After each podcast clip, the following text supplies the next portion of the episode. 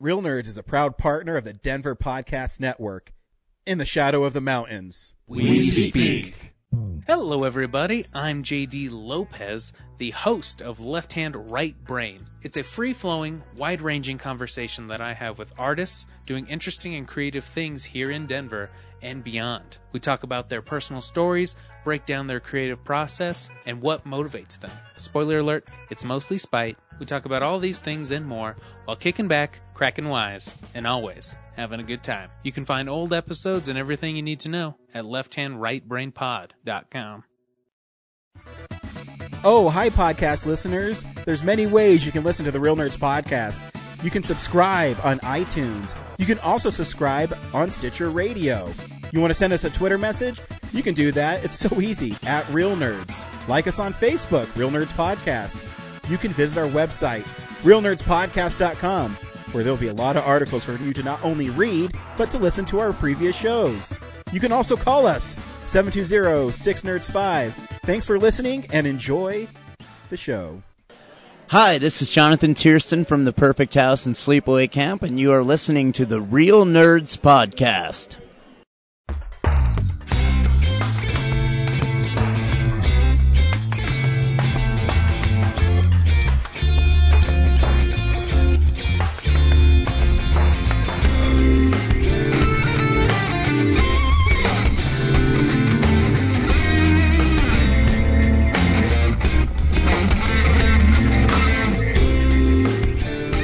Welcome to the Real Nerds Podcast, unofficially the official podcast of Denver Comic-Con twenty eighteen and beyond.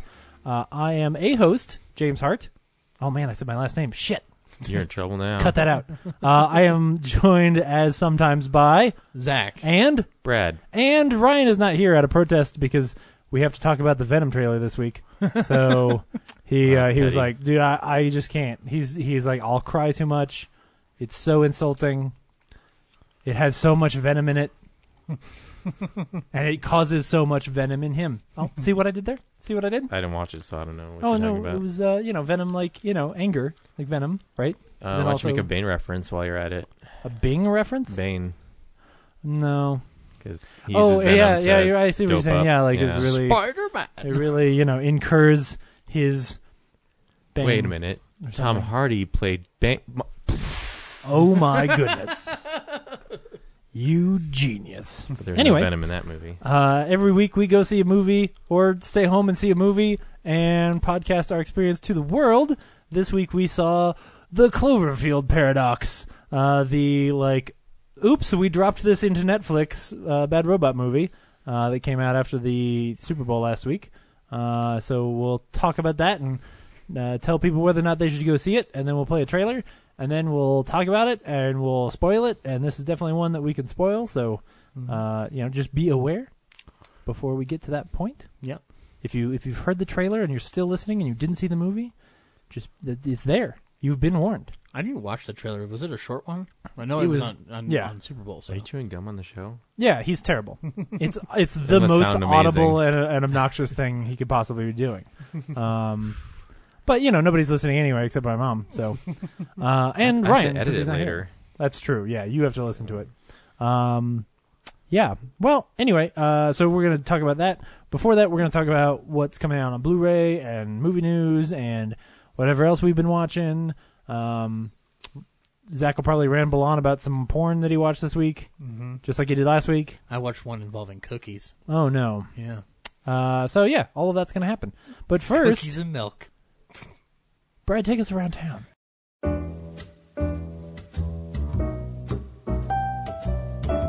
Hey, film buddies, follow me around Denver.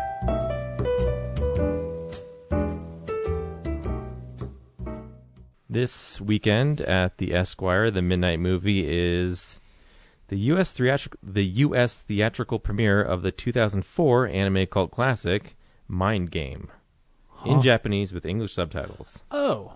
It wow. looks bananas. Um, there's a like a crazy blue dude running with a glowing foot, and then he's being followed by some like purple tiger.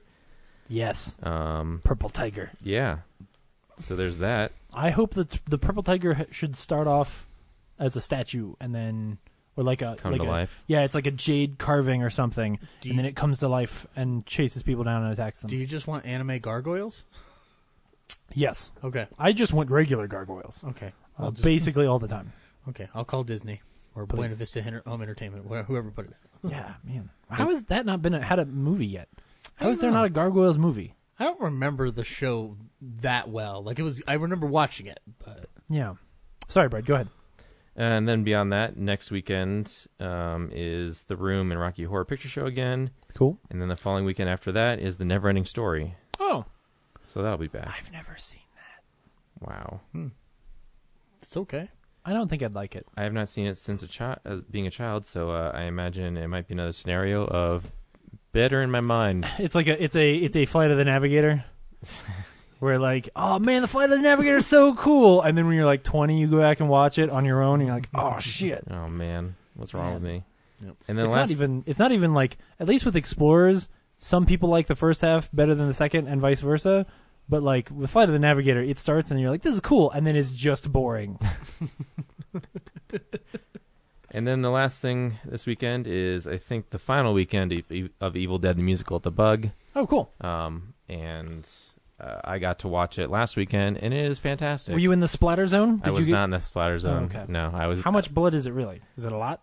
Not a lot. It's a a couple super soakers being shot at you periodically throughout the show. Um, oh, that's pretty good. I went in thinking, yeah, there'd be there'd be buckets of like. Yeah. Then I get, when I really thought about it, I was like, mm, who's really going to clean that up? Yeah, that's. Oh yeah, because you're also ruining the theater. Yeah, I mean they have the seats covered off, but oh, okay. You know, people aren't coming in wearing trash bags, and yeah. There's still the floor.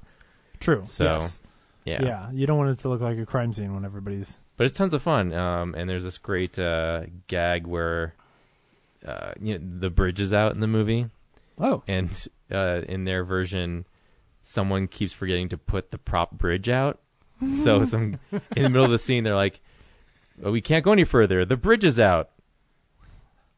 We can't go any further. The bridge is out. And then some guy comes out from backstage. He's like, motherfucker, like, this is the last time I'm putting this thing out here. Every scene change, you guys forget to put it out. And then he just like curses and walks back. And yeah, it's great. Um, and overall, just, it's, it's a lot of fun. The songs are great. Cool. Um, so, yeah, that's what's going on around town this week. Cool. Sweet. Well, we like seeing movies at the Alamo Draft House when we're here in Denver at either location, Littleton or Sloan's Lake. But I like Sloan's Lake because it's close to my house. Hello. Hi, I'm Kevin Smith. Hi, I'm Leonard Maltin. Hi, I'm Mark Hamill. Hi, I'm Elijah Wood. This is Seth Rogen. I'm Christopher Mintz-Plasse. I'm Ron Starr. Welcome to the Alamo Draft House. They have all kinds of stuff uh, going on this week. Sloan's Lake's close to your house. Sloan's Lake close to your house. No, I, oh, did I say Sloan's yeah. Lake? I meant Littleton. I like the bar, it sounds like. It's huge, and it's comfortable, and you can hang out. There's a portion of it you can go outside. Yeah. Uh, anyway, at the Littleton location this week, you can see Magical Girl Lyrical Nanaho... Nanaha... No... Nanaha... Nanaha... Nanaha... Reflection subtitled. That's on uh, Tuesday the thirteenth. Uh, so probably by the time you've heard this, you've already missed it. Uh, Geeks Who Drink is on Wednesday. And then uh, Dread Central presents The Lodgers... on Thursday the fifteenth, uh, Film Geeks Assemble is presenting Black Panther with P C C. I don't know what that is. Who are the Film Geeks? I don't know. The fuck are these people? Time to do some research. Their name is not as punny as ours. Do we have to take them out, boss? um, I have to have a oh, I think this one. Steve. oh, oh, this is the uh, the Pop Culture Classroom one too. Holy shit! What what is this shit? Anyway. Well, we will we'll go fight some people. Um, on Friday the sixteenth, uh, we get the Mile High Movie Roast of The Phantom. Slam Evil. Oh, Slam Evil. I still love that that and The Shadow episodes of How Did This Get Made. Yeah. Even though hey, I adore The Shadow. The Shadow's a great film. It, it, it's, it's a, a decent it, film. It's a decent film. The Shadow has three acts. The Shadow uh, has problems. All right, but, uh, but like Lone Ranger, I'll still support it because it's based on radio. No, um, I'm that tethered to it. Tuesday the thirteenth at the Sloan's Lake location, you've got Tammy and the T-Rex. Yep. I don't know what that I, is. I still think that'd be a great Zoo morning oh, radio sorry. show. Sorry, it's a it's a video vortex. You should totally go see that. Oh damn! If it's a video vortex and it's called Tammy and the T-Rex, oh my goodness, this woman is about to get eaten by a T-Rex. I bet that's Tammy. There's a crazy dude with a broken nose. This looks awesome. Okay, go see Tammy and the T-Rex uh, at the Sloan's Lake location. Um, uh, R M C A D is presenting Blade on Wednesday the fourteenth. How do you pronounce that? How is it? R M C A D. R M, R M C A D? Rocky Mountain Car...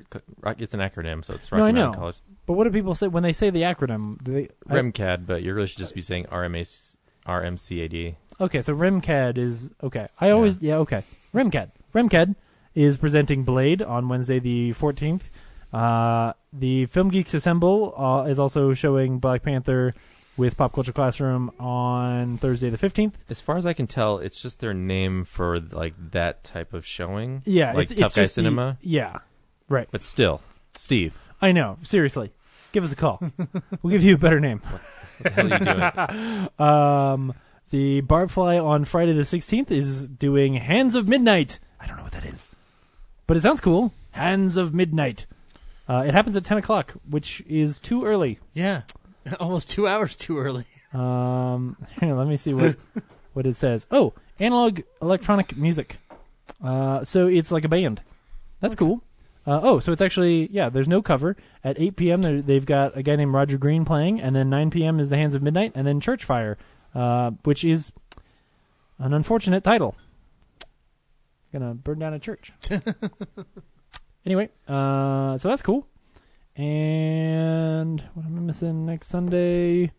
Oh, and then Sunday, the eighteenth, they are showing The Magnificent Seven and Which Dumb one? and Dumber, uh, the original, but I'm, I'll open Good. it to confirm. And then uh, Chasing Train. Let's see what that one is. I should have looked at uh, these might before. Be a oh, no. Train. It's the new one, which is great. Oh, okay. That's also good. It's, it's on, the new Magnificent Seven. I haven't Seven. seen it yet. You should see that. It's on Prime. It's great. No matter what Ryan thinks. I mean, Ryan told me it was made under another title called We Got the Gold, but... Uh, yeah, he he actually didn't even go. Um, much like when we saw Haywi- Haywire together, he just showed up late and then walked out early. Um, so he didn't actually know what he was talking about on that movie. Okay.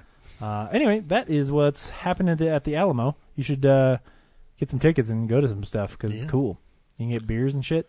Yep. And eat food. You can get pizza. You can get pizza. You get loaded fries. Yeah. They have uh, hummus. I I am sad, though, now that I'm on keto again, like, I basically can't eat anything there.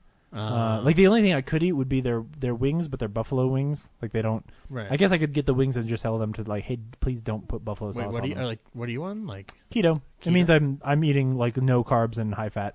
Oh, okay. Um, I could eat a salad there, but okay. that's not fun.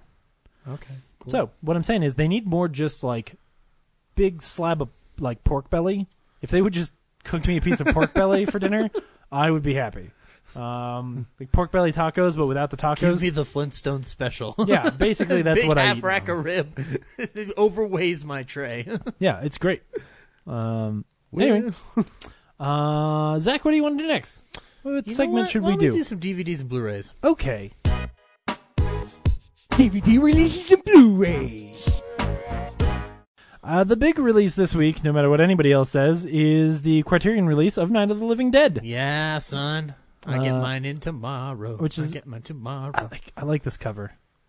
And I know Ryan's got his coming tomorrow, too, so... Yeah. You and I are just going to text each other like dorks, going like, hey, did you see this feature? It's pretty great. Okay. Um, uh, Roman J. Israel, Esquire, is out on Blu-ray tomorrow. From what I've heard, the inexplicable Oscar-nominated Roman J. Israel, Esquire. Yeah. It's I Denzel, though. I didn't know not... about this movie until he got nominated for an Oscar, yeah. uh, it's the, which is it, maybe my it's fault. It's from the director of Nightcrawler, which makes me want to see it, even though it's gotten terrible reviews. Yeah. Because I liked Nightcrawler. Have you seen that movie? Uh, yeah, I love Nightcrawler. Jake, Gill- Jake Gyllenhaal creeping out Rene Russo at dinner. Yeah. It uh, should have gotten her an Oscar nomination. I love that movie. Um... Wonder is out on four K this week with Julia Roberts and Owen Wilson. And uh, Henry Jarvis's uh, arch nemesis, Jacob Tremblay. Oh, yeah, that's right. He's the he's the little astronaut boy. He's the Wonder Kid. Yeah. He's just so smart. He's just so smart. I know he knows how to navigate Hollywood. uh, there's a film called God's Own Country, which just sounds familiar, but I don't remember where this is from. Anyway, it's from last year. that on Hey, man, God, God can't own a country, man.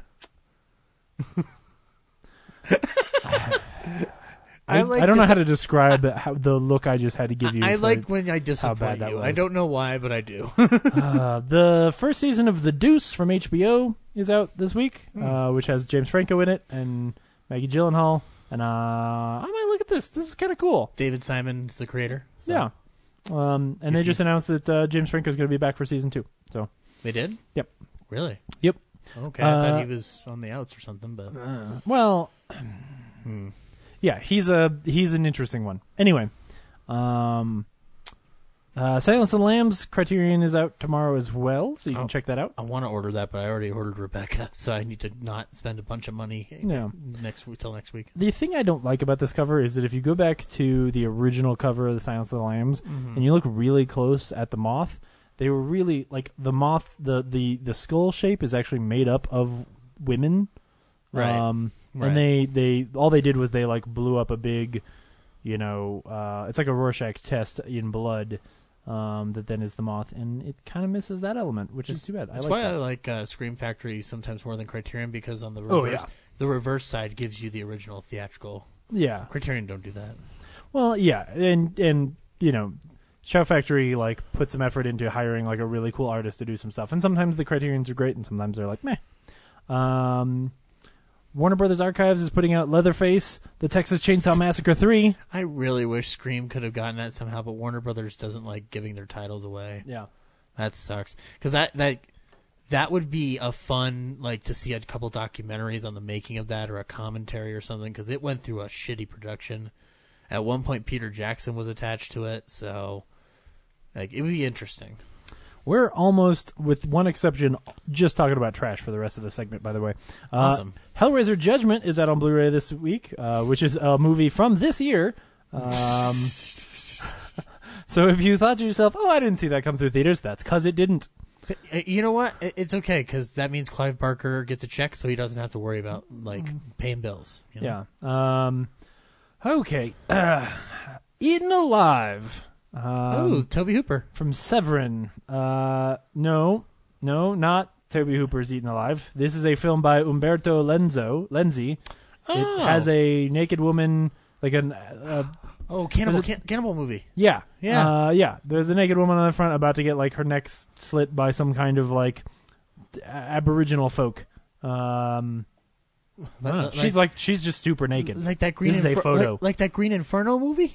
uh, no, this one's got way more boobs on the cover. This one looks like more fun. I actually like Green Inferno. So uh, uh, the blood spread the the blood spattered bride. Man, that's really hard to say. That sounds familiar. It is. Um, I believe this movie gets referenced in discussions about. Kill Bill. Kill Bill. Oh. Um, I'm trying to see here whether Blood or not that's confirmed Bride. They, here, yeah, they yes. re- that's one of the names of the chapters in Kill Bill. Yes. Yeah. Um, yeah. They don't talk about it here. But anyway, uh, this is from Mondo Macabro.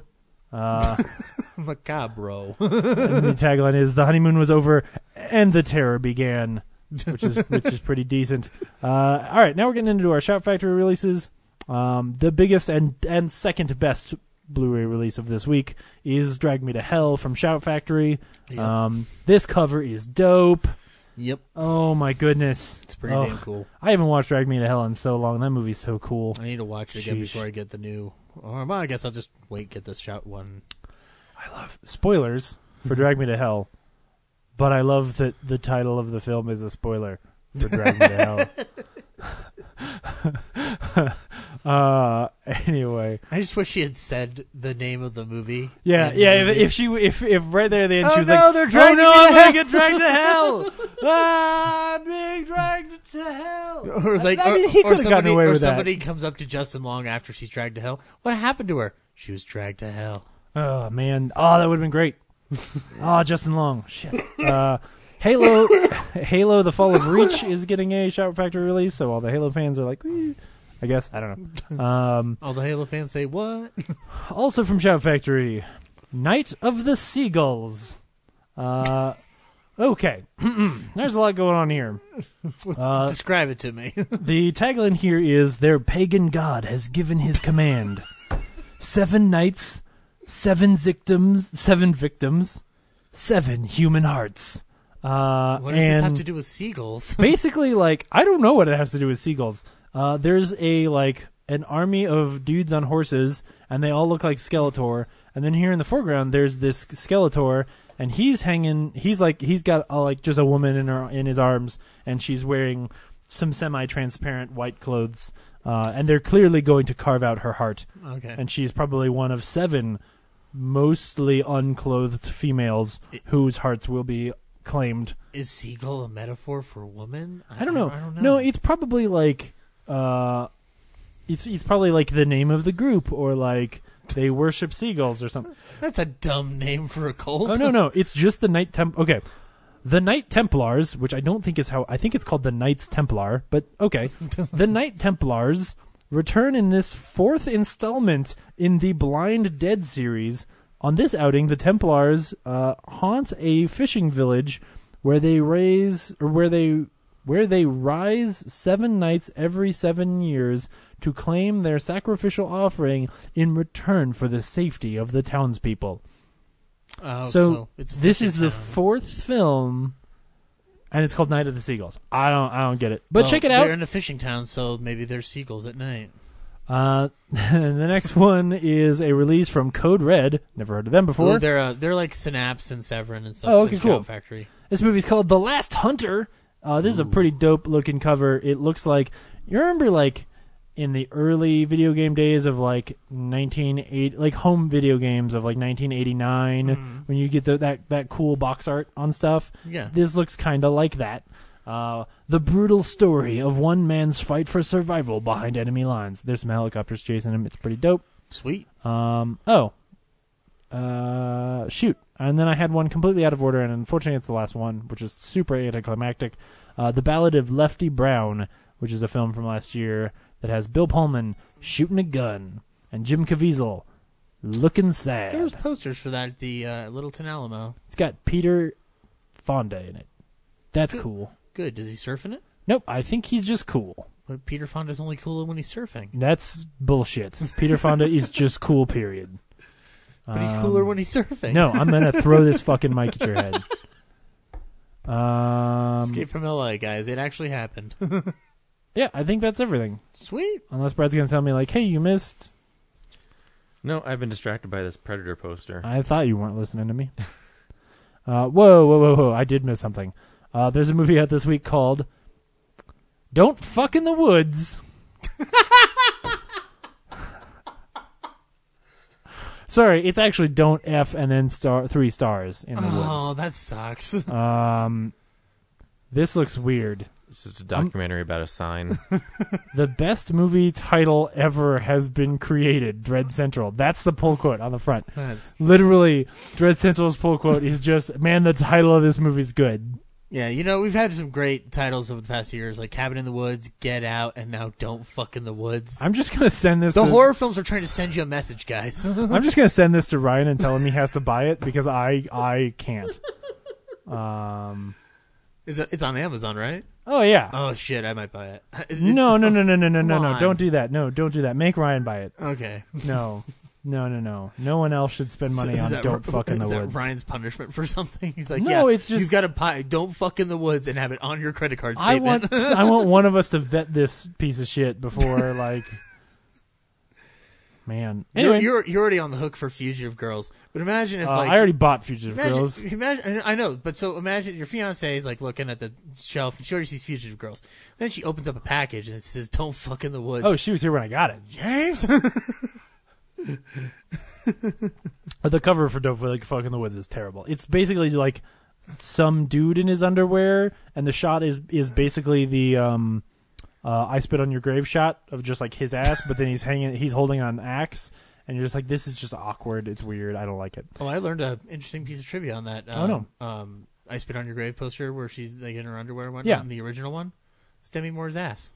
Really? Yep. Oh, she was eighteen, needed a job, and they paid her money to just photograph her butt in underwear. Yep, that's not new. Yeah. Anyway, uh, it was the seventies. That's that is what the Blu-ray releases are this week.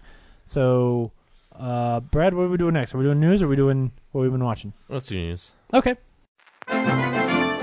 It's Real News!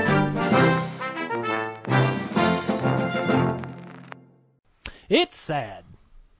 All of it's sad. Well, no, just some of it. Uh, Johan Johansson died this week at the age of forty-eight. Uh, they have not released how yet? That um, it was murder. Hopefully. Oh. I hope it was I hope it was murder or or like accidental drugs. I just hope he didn't kill himself. Uh, this is a guy like I wish I had talked about more on the show. Like I saw his name and I was like, oh, Johan, Joh- oh no. What is he known for? I just was excited to see his name. So he's done a lot of the Denis Villeneuve films. Mm. Um, so he did Arrival and Prisoners and Sicario and The Theory of Everything. Like he was a guy who was like up and coming. Wasn't he um, working on Blade Runner but then got replaced by Hans ye- Zimmer? Uh, yeah, I think so. Um... I think it was him, or it may have been there was another guy, unless it was the, the Swedish guy. I don't know. Well, anyway, I mean, no, they're both Swedish. He's, but, he did some other stuff, not just with yeah. um, uh, Dennis Villeneuve Ice. So uh, yeah, yeah, he was working on the um, that movie Mandy with Nicolas Cage mm-hmm. uh, at the time, uh, and then did he do? Oh yeah, yeah, he did Mother, Mother, Mother. Um, he did uh, the Mary Magdalene film that we're supposed to get with Joaquin Phoenix. Oh yeah, right. Don't know if we're getting that because it's owned by a company that's currently on, in in the state of fuckery. yeah, um, but I think that yeah, would hopefully, be his last hopefully his scores for those films are done. Um, it'll be interesting. Really sad though. I genuinely like one of those guys that when his name came up in credits, I'd be like, oh shit, that's gonna be good. Um, because he was, you know, certainly I put new in quotes because A, he was forty-eight, and B, like he, you know, he's around for a few years, but like yeah. You know, was was doing a real solid job, so mm-hmm. um, really a shame. Uh, he was in Berlin at the time of his death. Okay, I don't know what that means. Maybe just he gonna add that in Hitler. Um, yeah, so hopefully, hopefully it was nice. I guess I don't know. Whatever. Moving on. Uh, Reggie Cathey uh, also died this week at the age of fifty-nine. Yeah, from um, The Wire. And, yeah, uh, and House of Cards. Mm-hmm. You know, like if you if you watch House of Cards, he's the guy who owns like the. The um, the barbecue shop mm. that Kevin Spacey was always going to. Uh, just one of those really great character actors you saw all over the place. He was only um, like fifty-nine, wasn't he? Yeah, he was fifty-nine. Yeah. Uh, yeah, let's see. What they got a whole list here. He was in Funny Farm and Born on the Fourth of July and What About Bob and The Mask and Airheads and Tank Girl and Seven and American Psycho. And I remember him in Seven, yeah. Yeah. He was in Oz. And Person of Interest. Anyway, a lot of different stuff. Really shame. Um, oh, of course, this one I didn't see. Uh, oh, that's yeah, he had cancer. That's right. Mm. So that's too bad. Yeah, he's. They came in threes this week. Yeah, because uh, unfortunately, you have the. You, I think you have the next one. That oh no, I don't. John Gavin died. Oh, John Gavin was. Um, he was in Spartacus and uh, um, a lot of other like films throughout the fifties, sixties, seventies, and eighties. Um, but his. I think his biggest claim to fame for us geeks would probably be he was Sam Loomis in the uh, first Psycho um, from Alfred Hitchcock. Yes. Um, he was the O G Sam Loomis before we turned him into a crazy British doctor. No. Yeah. um, but he, he opens the movie. He has the first line, which is, you bar- you didn't even eat your lunch. And it starts this amazing, awkward conversation between a man and a woman who are trying to find a way to carry on their relationship when he's got to pay alimony and she's stuck at a dead-end job. Yeah, and that sends her into stealing some money and then going to a motel, and that's when cinema changed, guys. He also gets uh, to wrestle Norman Bates to the ground at the end. Yeah, uh, in the mother suit. It's a good one. Yeah, he will be missed. Yeah, he was a good-looking dude, but apparently Hitchcock handsome did, as heck. Head, Hitchcock apparently did not want him in the movie. Too he, too handsome. Yeah, he nah, said. Ugh. He said, "No one will be attracted to these attractive young ladies I have if I put this attractive man in here." I do not think that you are attractive enough. You need to be a bulbous British man. There you go. Good evening, um, John Gavin. So we'll just sort of. Hey, Brad, do you do you want to cut the trailer for Venom in here? Uh, is it is it dialogue or is no? It it's music? Terrible. Is it all it's music? Mostly just. So we got the trailer for Venom this week, aka um, two splashes of milk. the weird, the weirdest thing about it is, it's basically all just voiceover and then shots of. Uh, of Tom Hardy walking away from the camera in like wrestler style, you know, um, and then I like that. That's the the thing voice. I watched it twice, and I'm pretty sure it's Tom Hardy talking, but he's doing this weird voice. Like, remember how it was hard to understand the Bane voice? This is like an easy to understand, but it's hard to believe it's coming from Tom Hardy voice. Like, you know, yeah, like if you if you meet somebody you only know from radio, um, and you're like, how is that voice coming out of that person? Yeah. Like, it's this weird inflection. It's very bizarre. Um, very soft-spoken. But if you're addicted to listening to Tom Hardy deliver monologues, get ready, because I guess will yeah. fill your quota for the year. Um, there is no Venom in the in the trailer. There's some symbiote in like a tube, uh, and then you get a lot of shots of it's. It's mostly it does actually look a lot like an indie film, because most of the film is just him looking concerned in an M R I machine, mm-hmm. in the way that you might expect from like a sad Alexander Payne film, where like you know. This guy's got brain cancer. And, like, so the whole trailer is just him in an M R I, like, going like, oh, man, I got brain cancer. Michelle like, Williams looks concerned at one point. Yeah, like, oh, no, my boyfriend has brain cancer. And then, like, clearly somebody's going to shoot him with some venom, and he's going to be like, oh, no, now I have to stop bad guys. I don't know. Um, it's weird. Mm-hmm. And then especially to get, like, then it, as it fades into this, like, Uh, title treatment that is this weird metallic, not great looking font. Like, I thought that was fake fan font. Like, I, when I first saw the poster, I was like, that's, oh, that fan sucks. That's terrible. There's no way that, oh shit, that's actually what their their title treatment looks like. That's gross. You know, it's very like nineteen ninety-eight. Despite it sucking, I mean, as we've learned from last year, Sony manages to pull financial miracles out of their butt, so... Hey, it might be great. It's just not a great trailer. I, um, I, I could care less. Like, yeah. Now that I, now that I know it's real, I, I really care way less than I did before. To be fair, we don't know it's real yet until we see Venom in a suit. That's true. Like, at this point, not real. Might just be a film... where somebody tries to cure Tom Hardy's uh, brain cancer with some kind of space symbiote, and maybe it doesn't work, and then Michelle Williams is sad, and they have a they have a sad conversation on the side of the street or something. And then they walk away to the song everyone knows. Yeah. And then there's a house fire. Yeah. Uh, or church fire. Or church fire. Uh, Michael Fassbender is going to star in Kung Fury. For some reason. That's weird. What is he doing? Between that and, like, spearheading that Assassin's Creed movie, what is he doing? Money. No. He's getting paid for these things, man. Yeah, he's getting paid for them, but... I didn't know David Sandberg was friends with Michael Fassbender. He needs to buy a second home to house his humongous dick. I'm just... I'm amazed. Uh, it's... Yeah. Maybe it's great. Hopefully it's great. Maybe he thinks if he gets paid for this, he can give Ridley the money to do the third Prometheus movie. Yeah. uh, oh yeah, I guess there's like some speculation about whether or not that the Disney purchase is going to go through, right? Because there's some stuff going on, but whatever. Yeah. Until something happens, there's nothing to talk about.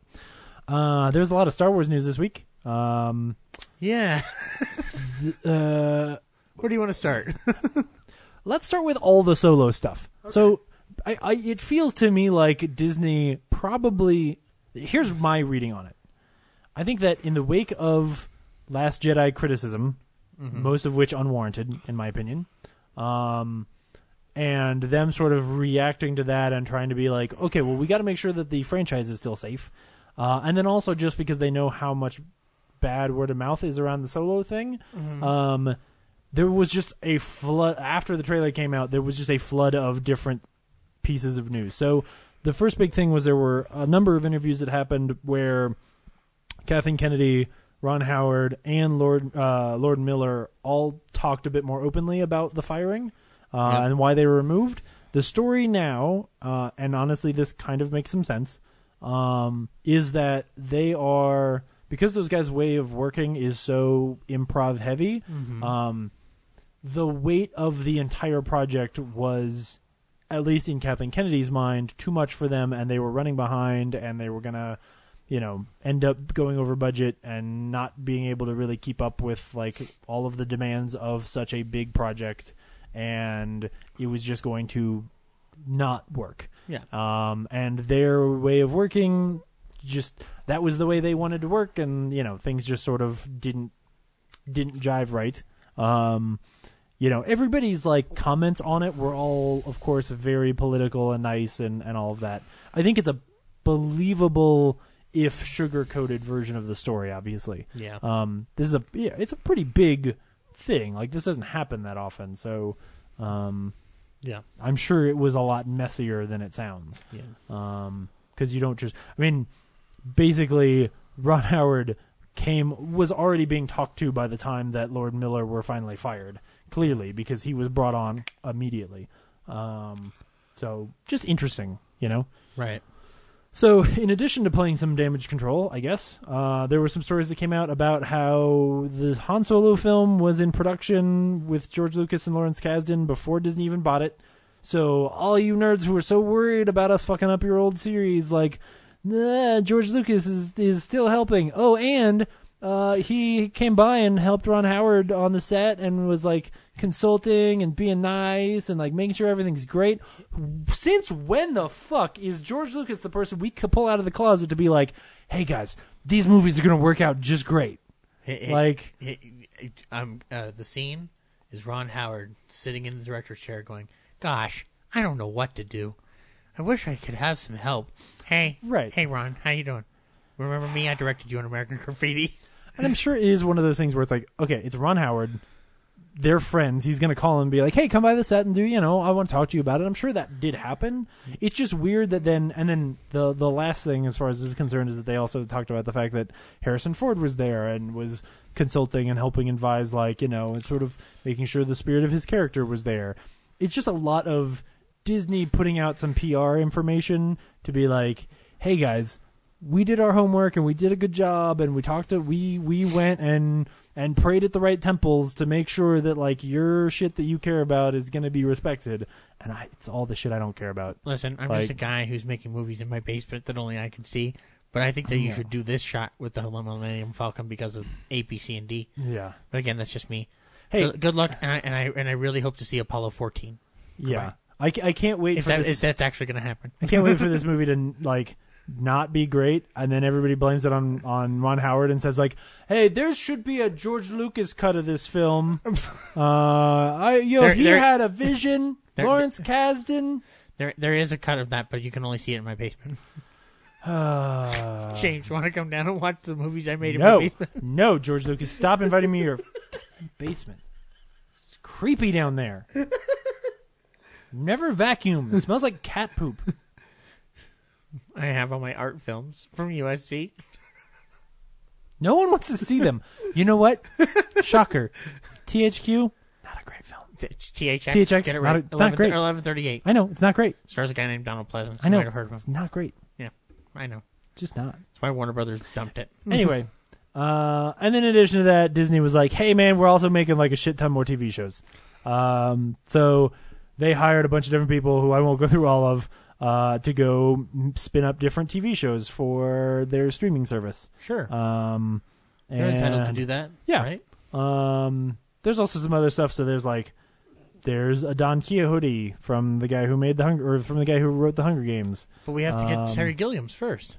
Well, yeah, but this is just this is like a, a either a T V show or a movie version of it. That is oh, a T V, version. T V show for Don Quixote actually might be really cool. Yeah. Uh, the woman who directed uh, The Keeping Room is making a movie for them. Cool. Uh, I hope this thing isn't too expensive. They're remaking Three Men and a Baby and Sword in the Stone. What? Well, Sword in the Stone we knew. Yeah. But Three um, Men and a Baby? They're not going to have any R-rated movies on their streaming service. Well, that's bullshit. Well, okay, name a Disney R-rated movie that they're going to really care about. No Country for Old Men. Oh, wait, no, that's Paramount Vantage and Miramax after right. the Disney split. Yeah. Pulp um, Fiction. It's made under Disney tutelage.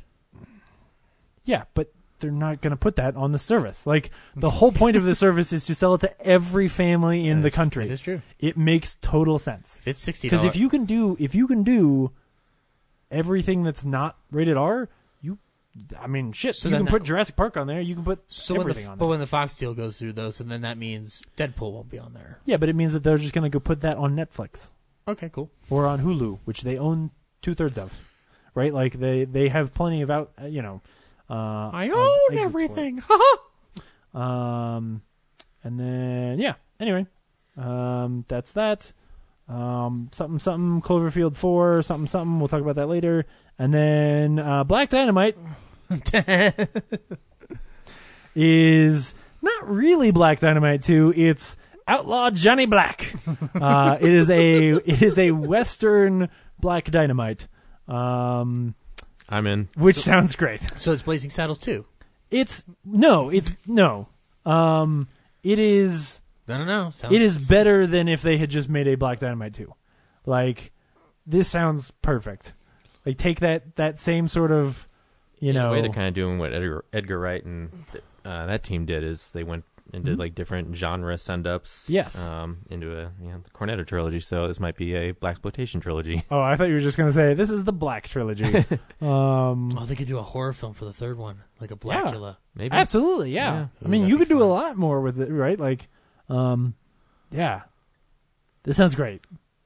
I'm excited. Yep. Uh, I just want to see like I want to see some of the early photos and stuff like that. Like I did that before what's... I came back from the moon, bitch. Man, ugh, so good. Yeah, that's gonna be great. I still maintain Black Dynamite has my favorite evil plot by a bad guy of all time. oh, it's so good. I need to go back and rewatch so that clever. film. It's been a long time. And he fights Nixon. It's awesome. Is there like a really awesome Blu-ray version of Black Dynamite? I think so. I have it. Do you have it? No. Yeah. Okay. Yeah. Uh, I will have to. I will have to order that because I don't own it. Is it not on Amazon? It might be. I don't know. I'm just not looking at it right now. Uh, anyway, I think that's. Uh, I think that's news. Unless um, I missed something. Anyone? I can't think of anything. Uh, uh, Great. Yeah. As long as I didn't offend Brad. That's the only thing that matters. What? Oh, you always offend him. Yeah, it's fourteen bucks on Amazon right now. Sweet, sweet, will do. Spot. uh, cool. So, hey guys, w- what have you been watching? So, uh, yeah, this is the stuff we've been watching. Brad, what have you been watching? It's actually out of stock though, so sorry. Sorry to get oh, son like of a that. bitch! My life, eBay. Here I Temporarily. Go. Temporarily. Uh, what I, I wonder why? Watching? Maybe because everybody else is doing the same thing I am. Yeah. They're hearing us. All right, so um, I watched Gotham by Gaslight, the new D C animated. Oh, cool! Nice. How was it? Is it good? Um, it's it's interesting. It's more of a, uh, it's mostly a, you know, what would Victorian uh, times look like with Batman in it. So most of the time, I'm just looking like, oh, cool, they turned you know Poison Ivy into this uh, prostitute, and then Catwoman's. Uh, like a stage star um, who yeah. helps out people in the Narrows on this, like as a vigilante.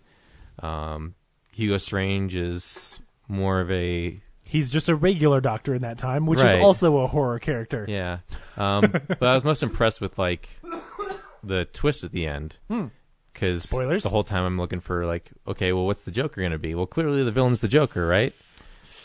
And then they have Harvey Dent in there. Being vil- nefarious, like, oh, it's probably him instead because it's not the Joker. How is his face screwed up? It's not. He's, he's just he's just he's, just, he's, just, he's a two-faced person. Oh yeah, fair. So while he's friends with Bruce Wayne, he's secretly trying to get Bruce Wayne incarcerated. Gotcha. So that he can uh, ah, live his life. Um, what a backstabbing asshole. Yep. Uh, who else is there? Uh, oh, the the the three Robins are just kind of street urchins that start out. You know, pulling. They're, are they like his army of like street urchins that he uses to like escape or, or help get things done? By the end, he like, like he like calls on Oliver Twist in order to. Initially, they're grifting some old man on the street, and then Batman oh, comes sure. and stops him. He's like, "Hey, you know, turn your life around." Yeah. And then by the end, turn your like, life around. Grift people for me. um, yeah. So it, it's it's more of interesting, just like, oh, here's a, here's how they twisted that into. So it's like David Copperfield, but with Batman. yeah. Um. Yeah, that's Gotham by Gaslight. Uh, so, sure, so the, the twist though. is f- finding out who's who Joker is, or who the villain is. Oh, okay. Yeah, but it, it's a couple layers deep, so I'm not gonna. Okay, you'll tell me afterwards. Yeah, but I was surprised that it was the Joker, and then it wasn't uh, to, uh, Harvey Dent. So that's so like, oh, that's would, an interesting way to go. Would you recommend it, like to somebody like me who like you know will watch one of these animated Batman movies every now and then? Is this one I should check out? Yeah, I think you should watch it. Uh, okay. I bought it, so but yeah. I, I don't know if it's like you, you have to buy it, you know. Okay. Cool. Um, and I mean, it's it's based on the uh, I think graphic novel or or miniseries comic, so mm-hmm. I'm sure you already know what's going to happen. Like, it's it's really about the, the uh, twisting the the the Batman characters into Vic- Victorian times, and yeah. and then the, the the final twist. And if you know those two things already, it's not going to give you anything new. Cool. So, I bet it looks beautiful though. It looks nice. Yeah, they have some cool uh, things that they do with fire. Animation. Does, does does Calendar Man show up? But he's he's using the Mayan calendar. I don't think they used the Mayan calendar back then either. I don't know.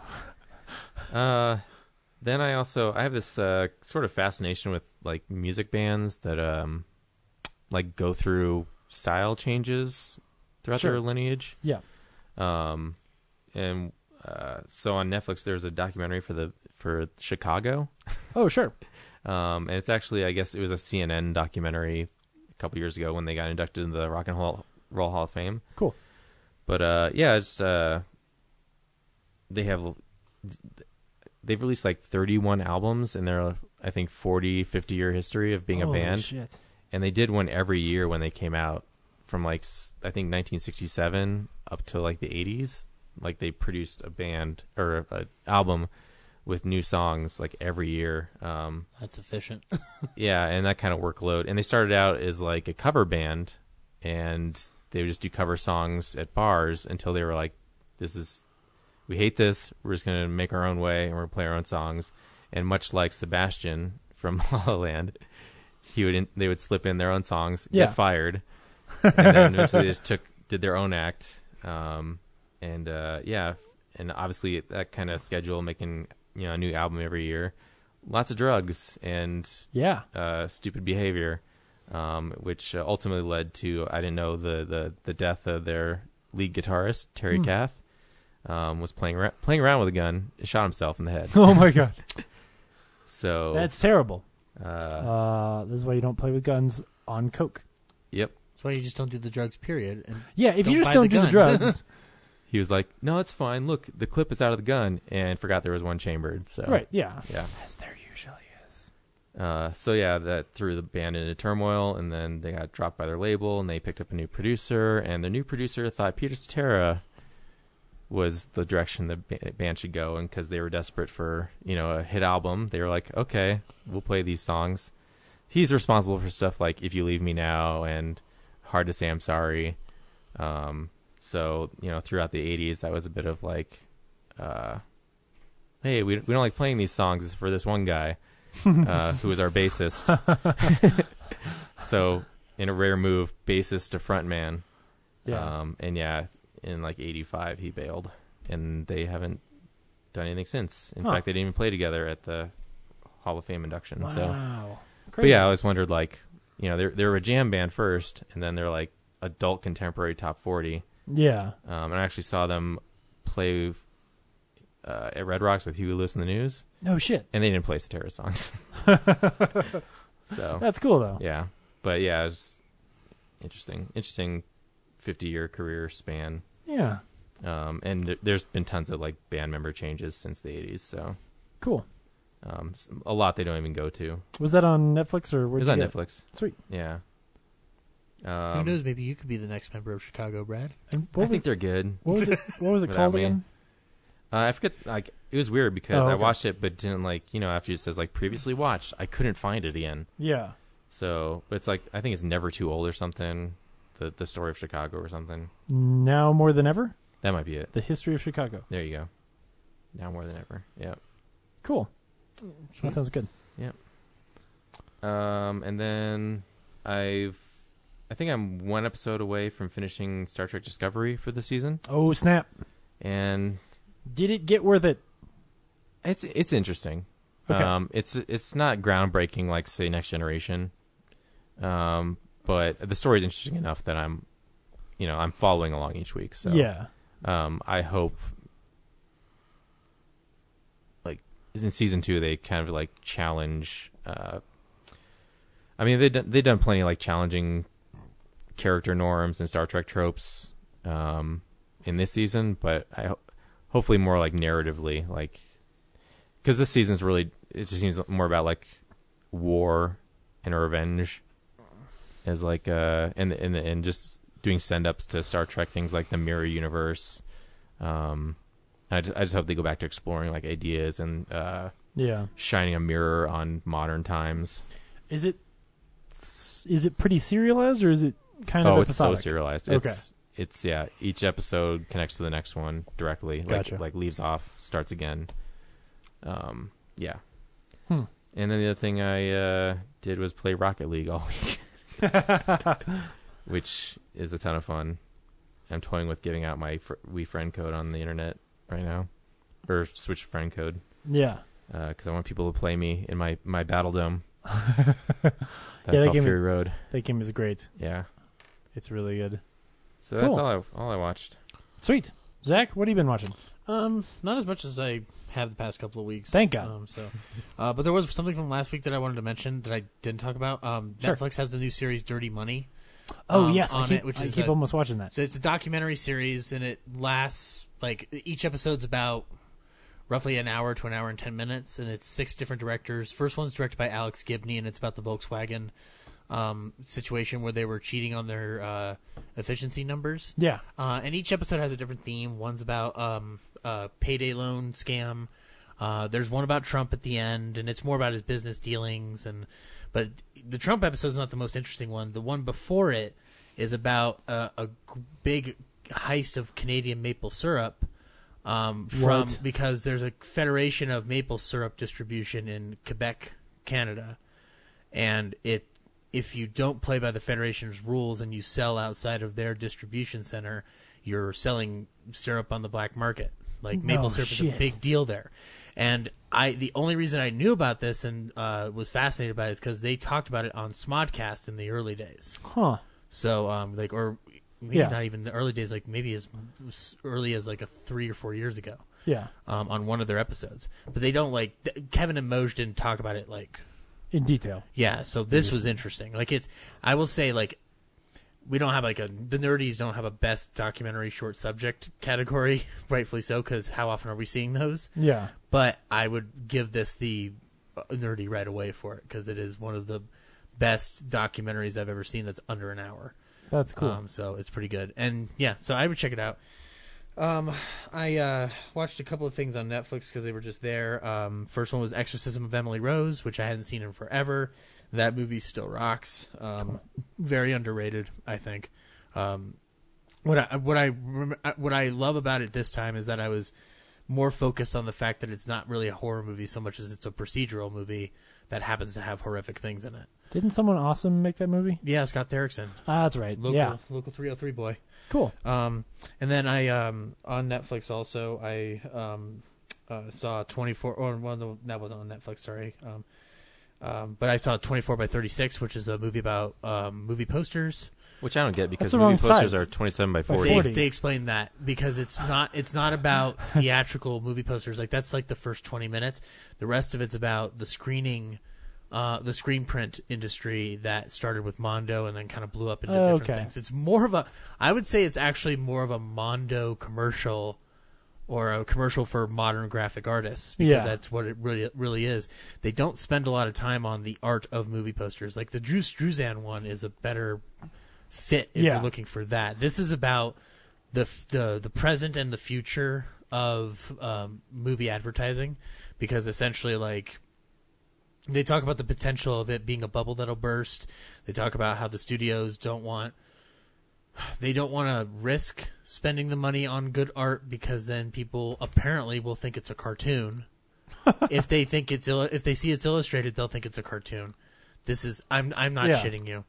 Huh. Um, so like yeah, it, it was it was pretty interesting. It wasn't like the best documentary I've seen about um, the movie industry, but it was it was entertaining enough. Um, I uh, I've watched The Purge for the first time. Oh yeah. Um, I think that'll. Definitely go down as like a, a notable horror-ish film, like the way a Jason or a Freddy is in terms of this generation, because we don't really have like those things outside of Jigsaw. We really don't have those um, franchises that yeah. much anymore. Um, but as far as it as a movie, I think this concept is really good, and I think the script, in terms of the story, is really interesting. I think that it is very choppily edited. Like, it's a very short film. Like, it's only huh. about an hour and twenty-eight minutes. Yeah. Um. So it's a very kinetic movie. It's very energetic. Um, it it really does not stop for a second, and so as a result, while I understand most of this universe, I don't understand other elements. Like, there's a twist at the end of the movie why Ethan Hawke's family is being invaded in the movie, and I mean, it kind of makes sense, it kind of doesn't. Like, it it just... in this universe, you can kill anybody for one night. Like, yeah. It would have probably been scarier if the people who are trying to kill him didn't have a legitimate reason. Right. I would say. So, but um, it makes me want to see the other ones just out of curiosity. My sister likes them, so... Hmm. Um, and is, I, is the new one the fourth one or the third one? It's a prequel, I guess. It shows you the first Purge. But I mean, um, how many? How many have they made? Have they made? Th- there's there's three so far. So this okay. new one's gonna be the fourth, the fourth one, but one. It's gonna be okay. a prequel. So all that stuff. Um, I rewatched Hitchcock, the um, Alfred ah. Alfred Hitchcock biopic. I love that movie uh, with uh, Anthony Hopkins and Helen Mirren. I still think that's my favorite Helen Mirren movie of all time. Um, She's like, great. Yeah, because like it's because like I could say The Queen or F- Furious Eight, you know, I could see all these things, but at the end of the day, like she's she's trying, she's essentially managing to one up Anthony Hopkins playing Alfred Hitchcock by making by giving a better performance in a way. Like mm-hmm. Anthony Hopkins is good in the movie, but she's great in the movie. So it's and um and I was thinking about it, like because the first time I saw this was actually just before I went on for the first time with you guys. Um, the comedic styling I enjoyed, but I did enjoy the... There's some dark elements, but it's primarily a comedy. Um, and there's apparently another one that I need to watch on H B O called The Girl, which is about um, him making The Birds with Tippi Hedren, and it's Toby Jones playing Alfred Hitchcock. Hmm. The only reason that I haven't watched it is apparently, like... we know I know Hitchcock had a thing for blondes and whatnot, but apparently in The Girl they just portray him to be an utter Harvey Weinstein-esque rapist. So, mm-hmm. which I'm like, I'm fairly sure the man had no libido at this point in his life, and it's been attested to by several people in interviews. So you made a you, you kind of made an exploitation film out of Hitchcock's life in that regard. Um, so, but whatever. Um, also on the Hitchcock front, I finally saw the documentary Hitchcock Truffaut um, on H B O, which is um, about the very very famous film schoolish book where Francois Truffaut, the film director from France, sat down and interviewed Hitchcock for an entire week, going through each and every one of his films up till hmm. that point in nineteen sixty-three. Um, it's good, but it's good if you don't know what that book is. And I've read that book many times. Yeah. Um, so, because it's essential. It's very essential. They don't play a lot of the interviews. It's really about helping you understand why that book is important mm. and helping you, if you don't know who Hitchcock is, to introduce who he is. And if you certainly don't know who Francois Truffaut is, they give you an idea of what Truffaut's like. And mm. there's a lot of like talking heads and whatnot. It's Martin Scorsese, Wes Anderson's interviewed in it. Yeah. Um, Paul Schrader. Like I, I, it doesn't break any ground or anything. Like it would have been interesting to see, like, I don't know if, if they had filmed the audio recording of those interviews. It sounds like it, it's it's more like a, a good introduction if you don't already know. If you're already in, it's not. It's a great promo for a great book. No, it's almost, in my opinion, kind of like that Spielberg documentary last year, where that like yes. I watch it and go like, yeah, this is like a pretty surface like, hey man, Spielberg's great, and you're like, yeah, but okay. It's like you yeah, know? But I knew this already. Right. um, I also saw a movie that Ryan uh, uh, put on his nineteen eighty-six list called Night of the Creeps, mm, which yeah. is uh, directed by Fred Decker from the Monster Squad fame. And, and Robocop work, three. And Robocop Ooh. three and working with Shane Black. So he's cool. Shane Black cred. And it's a great movie. You, you would like this if you haven't seen it. Okay. Um, it's, it's, a, it's an interesting film that manages to blend uh, an alien movie, a nineteen fifties axe murderer movie, and a uh, nineteen eighties zombie movie, all into one, and it's seamless, and it doesn't it doesn't feel weird at any point, except for the beginning, because the aliens at the beginning look very, very strange, and they are clearly midgets in costumes. Um, little people, sorry. Yeah. Watch my tongue. Um, but Tom Atkins is in it, and he plays uh, an alcoholic cop, because he's always an alcoholic everything. Yeah, that's that's Tom Atkins in a nutshell. Yeah. But he's... I always love him in Halloween three, but I think I like him in this movie way more. Hmm. Uh, like this was, this is this is a fun performance, huh. um, and uh, it's got some great effects too. Like in the, I think it's got a, in a way I think I like it more than Monster Squad to some degree, and that's I know that sounds sacrilege because Monster huh. Squad's a great film, But I like this. I fa- I feel like this film is what Monster Squad was for me as a kid. This is um, it, this is for me as an adult, you know. So because it's a little bit more leaning toward the darker side, and he's got cute little horror homages in there. Like the characters are named after famous film directors from the seventies and eighties. So uh, it's fun. If you haven't seen it, you can check it out on Shudder right now. Uh, the oh, cool. horror streaming service, which is only five bucks a month. Um, and the last thing I watched was something you loaned me.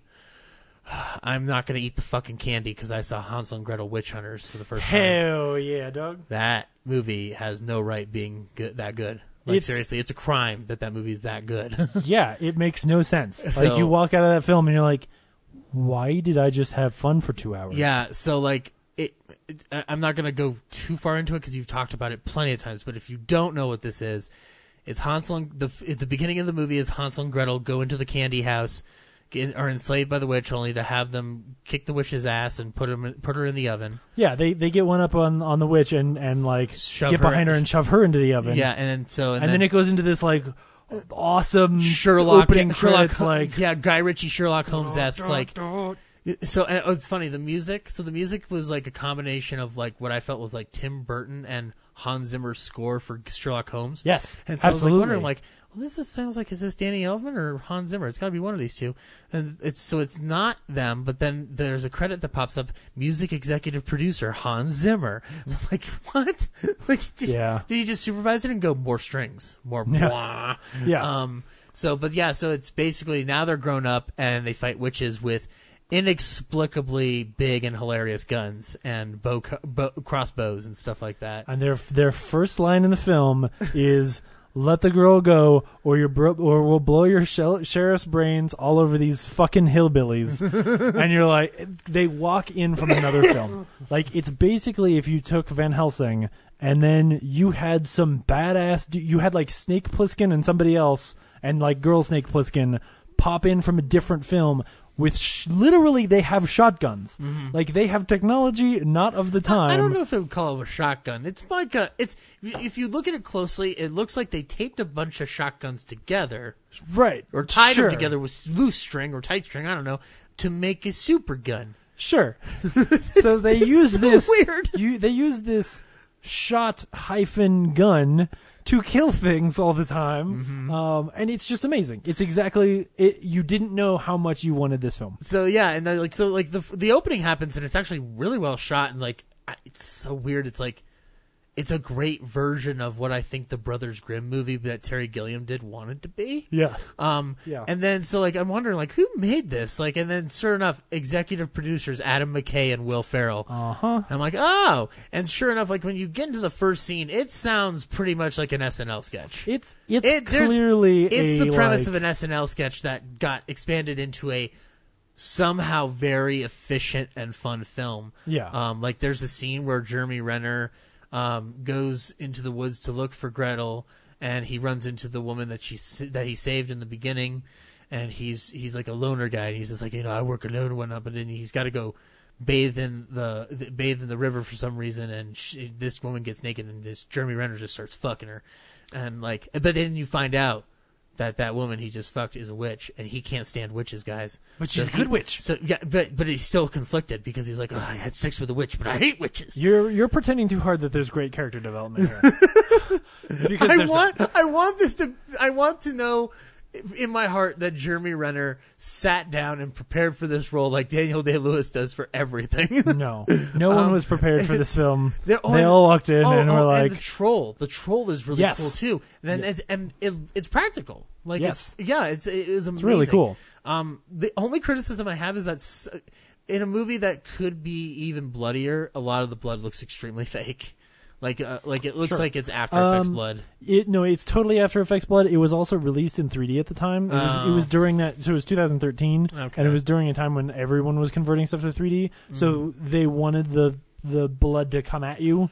Okay, um, so that's fine. Yeah, um, and then like also this is this was a great. I thought this was a very clever addition to the script. Is that it, so? Because Hansel, when he was a kid, was fed so much candy, he got sick. He got the sugar sickness. But it's as, witch candy. It's witch candy. No, I said, but I'm I'm gonna just say, He has to inject himself every every day, like every every couple of hours, or he dies.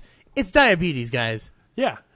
The, they've managed to take the Hansel and Gretel and just poke all the holes in it. Like, if, they, if those kids ate that much candy, would they get diabetes? It's ridiculous. It's ridiculous. Oh, and the ending is awesome. And Famke Jameson's really good in it too. But Great. I, I, she came out of nowhere, and she's and she's committing to it. That's the thing. Like, she's doing what she did for Dark Phoenix in The Last Stand, yes. and realizing that she shouldn't give a fuck. Yeah, it's really cool. Yeah, um, she's chewing scenery. Yeah, and um, it's it's great, and it's a brisk watch. Like, it's it's a slick eighty minute movie. Mm-hmm. Um, I don't know if there's an extended cut, but if there is, I want to see it. I want to see what they would have cut out. I think the Blu-ray is, quote, unrated, but it's like they put one scene in. Like, it's okay. not it's not like there's anything great. I think there might be like there's some not more a three-hour version of this movie?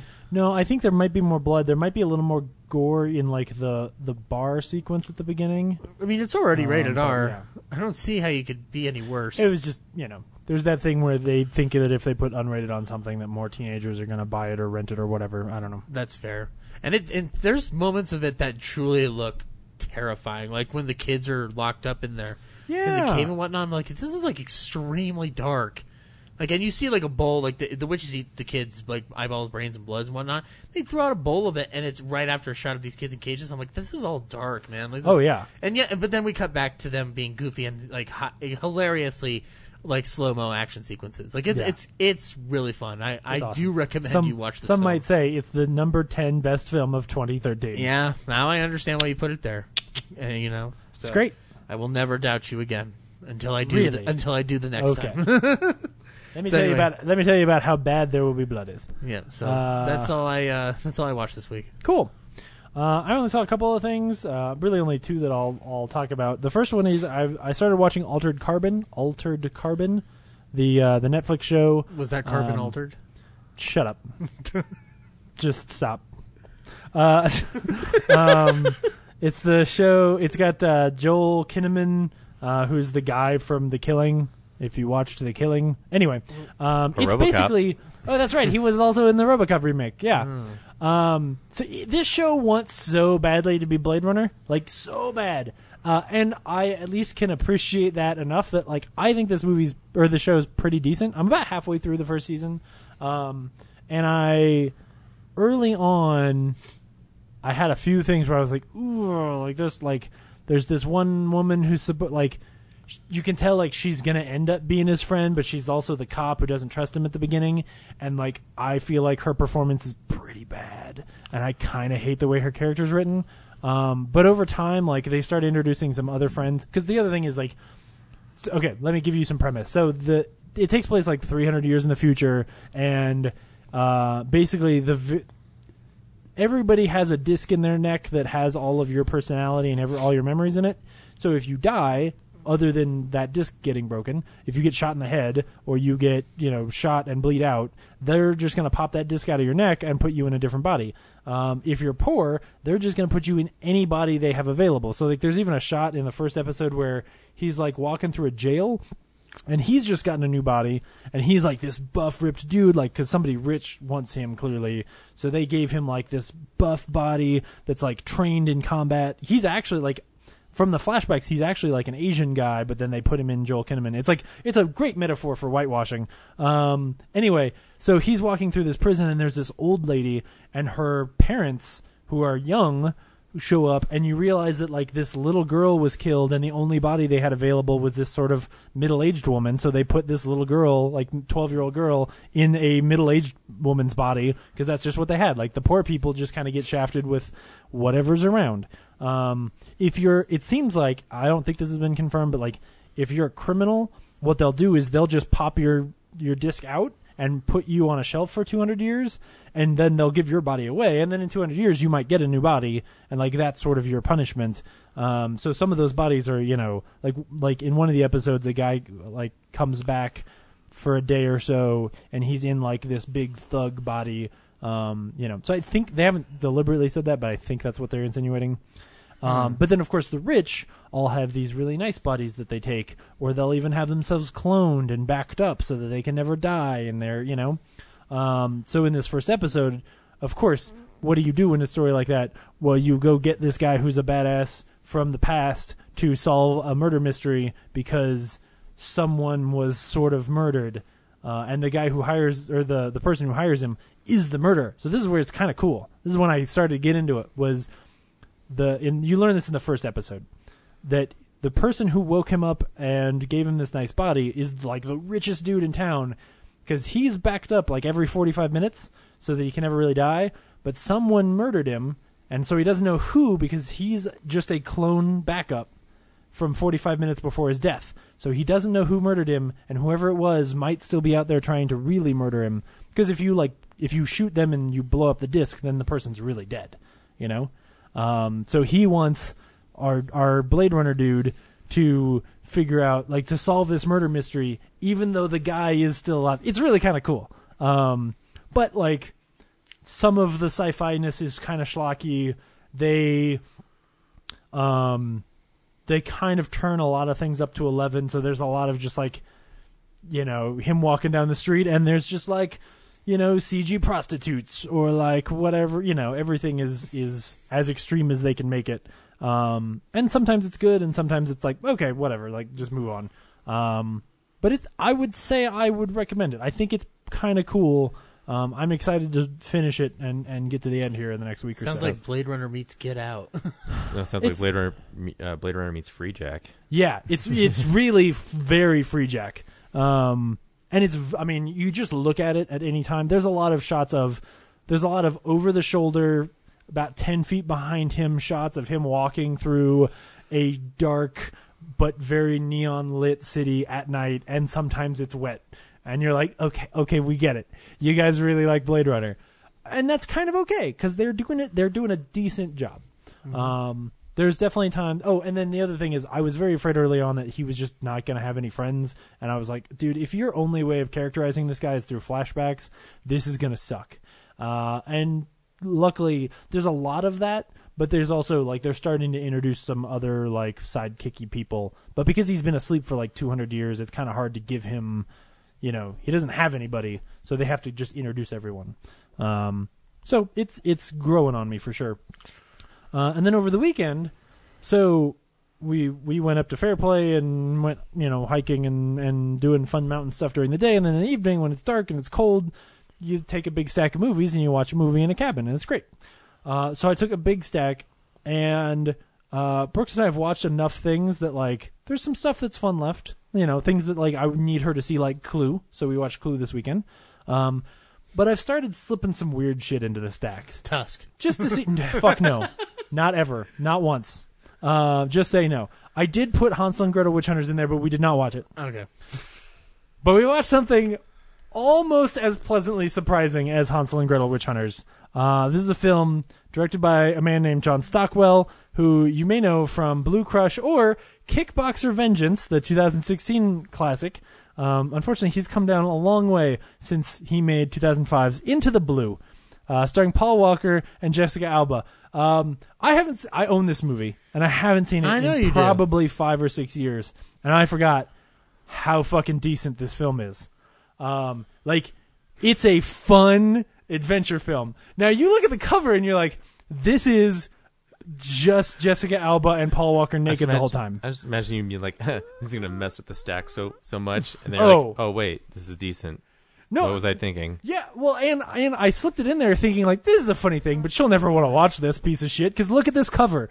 The cover is just Paul Walker and Jessica Alba in swimsuits, like, looking as sexy and greased up as they can. Because they're about to go um, into the blue. And yet, so Into the Blue tells the story of Uh, Paul Walker, who literally is so poor. How poor is he? His boat is is just a sunk boat. Like, it's Hi-oh. the saddest looking sunk boat it could possibly be. But he's a treasure hunter in his heart. They all um, are. He so his girlfriend. They're already they're already a couple, so you don't have to go through some annoying like romance story. Uh, his girlfriend is Jessica Alba, and she works at a like a zoo, like a marine biology zoo, and they live in the Bahamas. Uh, and she's big into sharks. So, like, at the beginning, like, she's petting sharks and teaching kids about how safe sharks are and, um, or, you know, how safe they can be. Like, they're not just out there to eat people all the time, you know? Um, and, uh, and then, um, uh, oh, shit, what's his name? Um, uh, Josh Brolin. So Josh Brolin's in this movie, which at the time this was made, Josh Brolin was that guy from The Goonies. Like, this was before he erupted again and became famous again. Um, and he plays like this big time treasure hunter dude, right? So, so he's like Sean Bean to Paul Walker's Nicolas Cage. Yeah. Okay. Uh, so Scott Conn comes in, and Scott Conn is Paul Walker's brother, and Scott Conn is like, "Hey man, I'm here. I'm a I'm like a a a defense attorney to drug dealers in Miami, and as payment they gave me like access to this big house and this like cool speedboat and shit." So they're out having fun and they're diving around, and they find some stuff. They find some things that make them think like, "Hey man, I think we found a a, a treasure at the bottom of the sea." Right? But then while they're down there, they also find a plane. And the plane is full of cocaine. And they're and it's right next to their treasure. And they're like, "Oh shit, what are we gonna do?" So they come up, and Jessica Alba, you know, s- s- straight shooter, doesn't want to screw up at all. She's like, "No, man, we're gonna do what's right. Like, there's dead people in that plane. It's a recent crash. Like, we should report this." But Paul Walker's like, "Man, if we report this, then they're going to go down there and they might find our crash. Like, we need to find something that says what boat this is so we can lay claim to the find and then report the plane is there. Because it's clearly drug runners. Like, who cares about them? They're dead, you know. But let's let's do this." So they agree. So they're digging down there and all that. Dr- drug dealers' lives matter. But Ashley Scott, who is Je- who is Scott Conn's, like, stupid girlfriend, of course she she's is. the worst. Yep. And she steals some of the cocaine, and she goes because they don't have enough money to get like good equipment to pull up all their treasure, right? And they're having so much fun looking for treasure, but they're not very good at it yet because they don't have giant fans.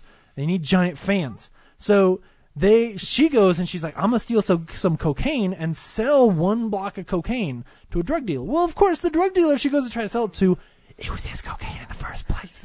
So now there's like. They start kidnapping Jessica Alba, and they start, like, doing all kinds of shit to fuck with Paul Walker's life, and he's doing his best to give a good performance in a silly adventure action movie, um, and it's pretty decent.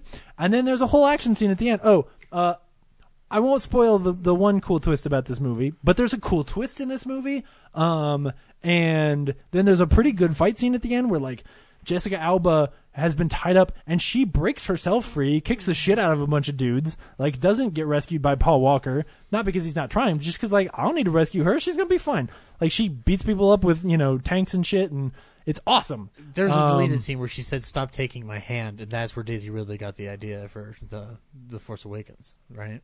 No. Okay. Okay. um, she could take it's it great. Herself, man. It's fantastic. This movie is decently fun. Like, on a almost as fun as Sahara with Matthew McConaughey. I saw it. Maybe once. As fun as Sahara with Matthew McConaughey. It's just that the marketing was terrible, because the marketing was nothing but Jessica Alba doing this in the water. But you can't see my hand on the podcast, was, but it was like she was swimming upward in a in a sexy motion, and like that was the whole marketing campaign for the film. Mm-hmm. Um, but when I, I I saw it, I was working at Blockbuster, I believe. Um, and one of the guys there was like, "Oh man, you should check this out. It's pretty okay." And sure enough, I own it to this day because this movie is pretty okay. You should see Into the Blue. I haven't seen it since the one and only time I saw it. It's okay. If I remember it correctly, John, I'd rather watch Sahara again. No, you should watch them both. They're both good. Okay, fine. I'll do um, a double feature. John, Maybe John the... Stockwell deserves a better career than Kickboxer sequels. The way you are describing it and my recollections of it, maybe Into the Blue should have been the Sahara sequel. Uh, they're very similar. Like, they're they're both fun and charismatic and, like, you know, they've all right, got all sort right, of a right. silly we plot gotta get to that them. Cocaine down at the bottom of that plane. Um, yeah, it's it's pretty good. There's some dumb there's some dumb bits, but it's it's mostly great. There are things you can sniff and there are things you can't. One of them you can't is that cocaine. This week, we saw Cloverfield Paradox. The Cloverfield Paradox, the Netflix, uh, a Netflix film. The Cloverfield Paradox, a Netflix film. That's what we saw. A Netflix release. Of... Brad, should people see The Cloverfield Paradox, a Netflix film? I don't know. Um, I actually tried to watch it before I came to the podcast, and I fell asleep, I think, five, five minutes in. Good answer. So not a good judgment. I, I might be tired. It might be boring. I don't know. It's, it's up to you guys to decide. Okay. Zach, should people see Cloverfield, a Paradox movie? Actually, a Paradox. Um, so I've had a week to sit on this, unlike you guys. Um, frankly, at the end of the day, because it's Netflix, you watching it isn't going to break your wallet. Right. So, so, so the stakes are not high, guys. Um, True. I enjoy it a lot more than I think other people did, but I will admit this movie's kind of a mess. Um, not kind of. It is a mess. But that I think it's more fun than half the other sci-fi films I usually get in a yearly basis. Like, uh, like it's it's more tolerable than A Life or like. Yes. We're going to talk about it in spoilers, but I kind of like the way they approach their ideas more than Alien Covenant did. But there's a caveat to that, and we'll talk about it in the spoiler section. Yeah. Um, but if we're talking in the span of Cloverfield, yeah, I'm, this needed to come to Netflix. This this, this would not have, like... I I don't think I would have been angry spending ten bucks, but I wouldn't have been happy either. Like, I don't know. We'll talk about it. Maybe yeah. the discussion would have been worth the ten bucks. I don't know. Um, James, should people see the Cloverfield par- parabola? Par- yeah. Paradox, yes. Uh, yeah. So I was also going to give the same sort of caveat of like, it's free on Netflix, so fuck it, why not? Compensated um, by watching a shit ton of Orange Is the New Black. But to say it differently, if my parents were going to watch this or almost anything else, would I tell them to not waste their time with this? Yes, I would. Hmm. Um, I think Cloverfield Paradox has some fun stuff in it. It has some ideas where as I was watching it, I was like, oh, that's cool, or that's mm-hmm. cool. But it also has some things that are insulting to anyone who has watched a lot of sci-fi. Mm-hmm. If you know anything about space, like regular oh. things, there's things that this movie gets wrong in a way that is so stupid, it's surprising. Um, I, I imagined you seething with rage watching it. yeah, yeah, there's, there's, yeah. We'll talk about it in spoilers. Um, so if you're somebody who, like, watches sci-fi movies and goes, that doesn't make sense, or that's not the way space stuff works, and that really bothers you, don't even touch this film. Mm-hmm. Um, I think there's some really cool ideas. I also will say I hate everything that has to do with how this movie ties in with other Cloverfield films. This is them leaning way too heavily on that. Um, ten Cloverfield Lane is great because the only connection to Cloverfield is the mailbox. Like, nothing about that film ties to the rest of, ma- of Cloverfield other than tone and a mailbox address. Um, and, all of well, the ways they try to make this universe a whole thing in this film is distracting and terrible and actually threatens to take away from the other great, great films, or at least one great, great film and one pretty cool, interesting film in the franchise. So I really hope that they go, like, for the next two Cloverfield films that they're talking about, uh, one of which is already done filming, um, my hope is that they barely talk about Cloverfield in it, because I really like this as a Twilight Zone franchise and not some kind of weird, like, we're tying it all together kind of thing. Um, so anyway, um, here is the trailer. Brad, I'm sorry we're going to spoil this shit for you, but I'll do my best not to listen. I know I'm going to tell you it's not going to fucking matter. um, mm. So anyway, here's the trailer for Cloverfield Paradox in case you weren't watching the Super Bowl. Three. Three. Morning, beautiful. Two. Two. Two. I'm getting sick of only seeing you on a screen. One. One. One. Please, God. Be on our side. Standing by for your go. Turn that shit on. Fingers crossed. What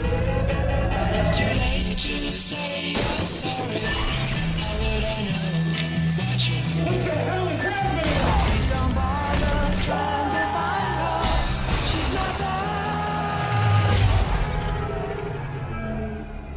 The earth.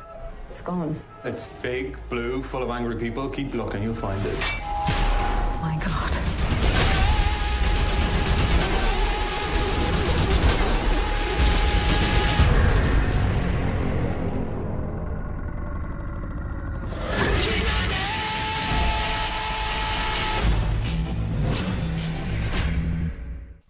So...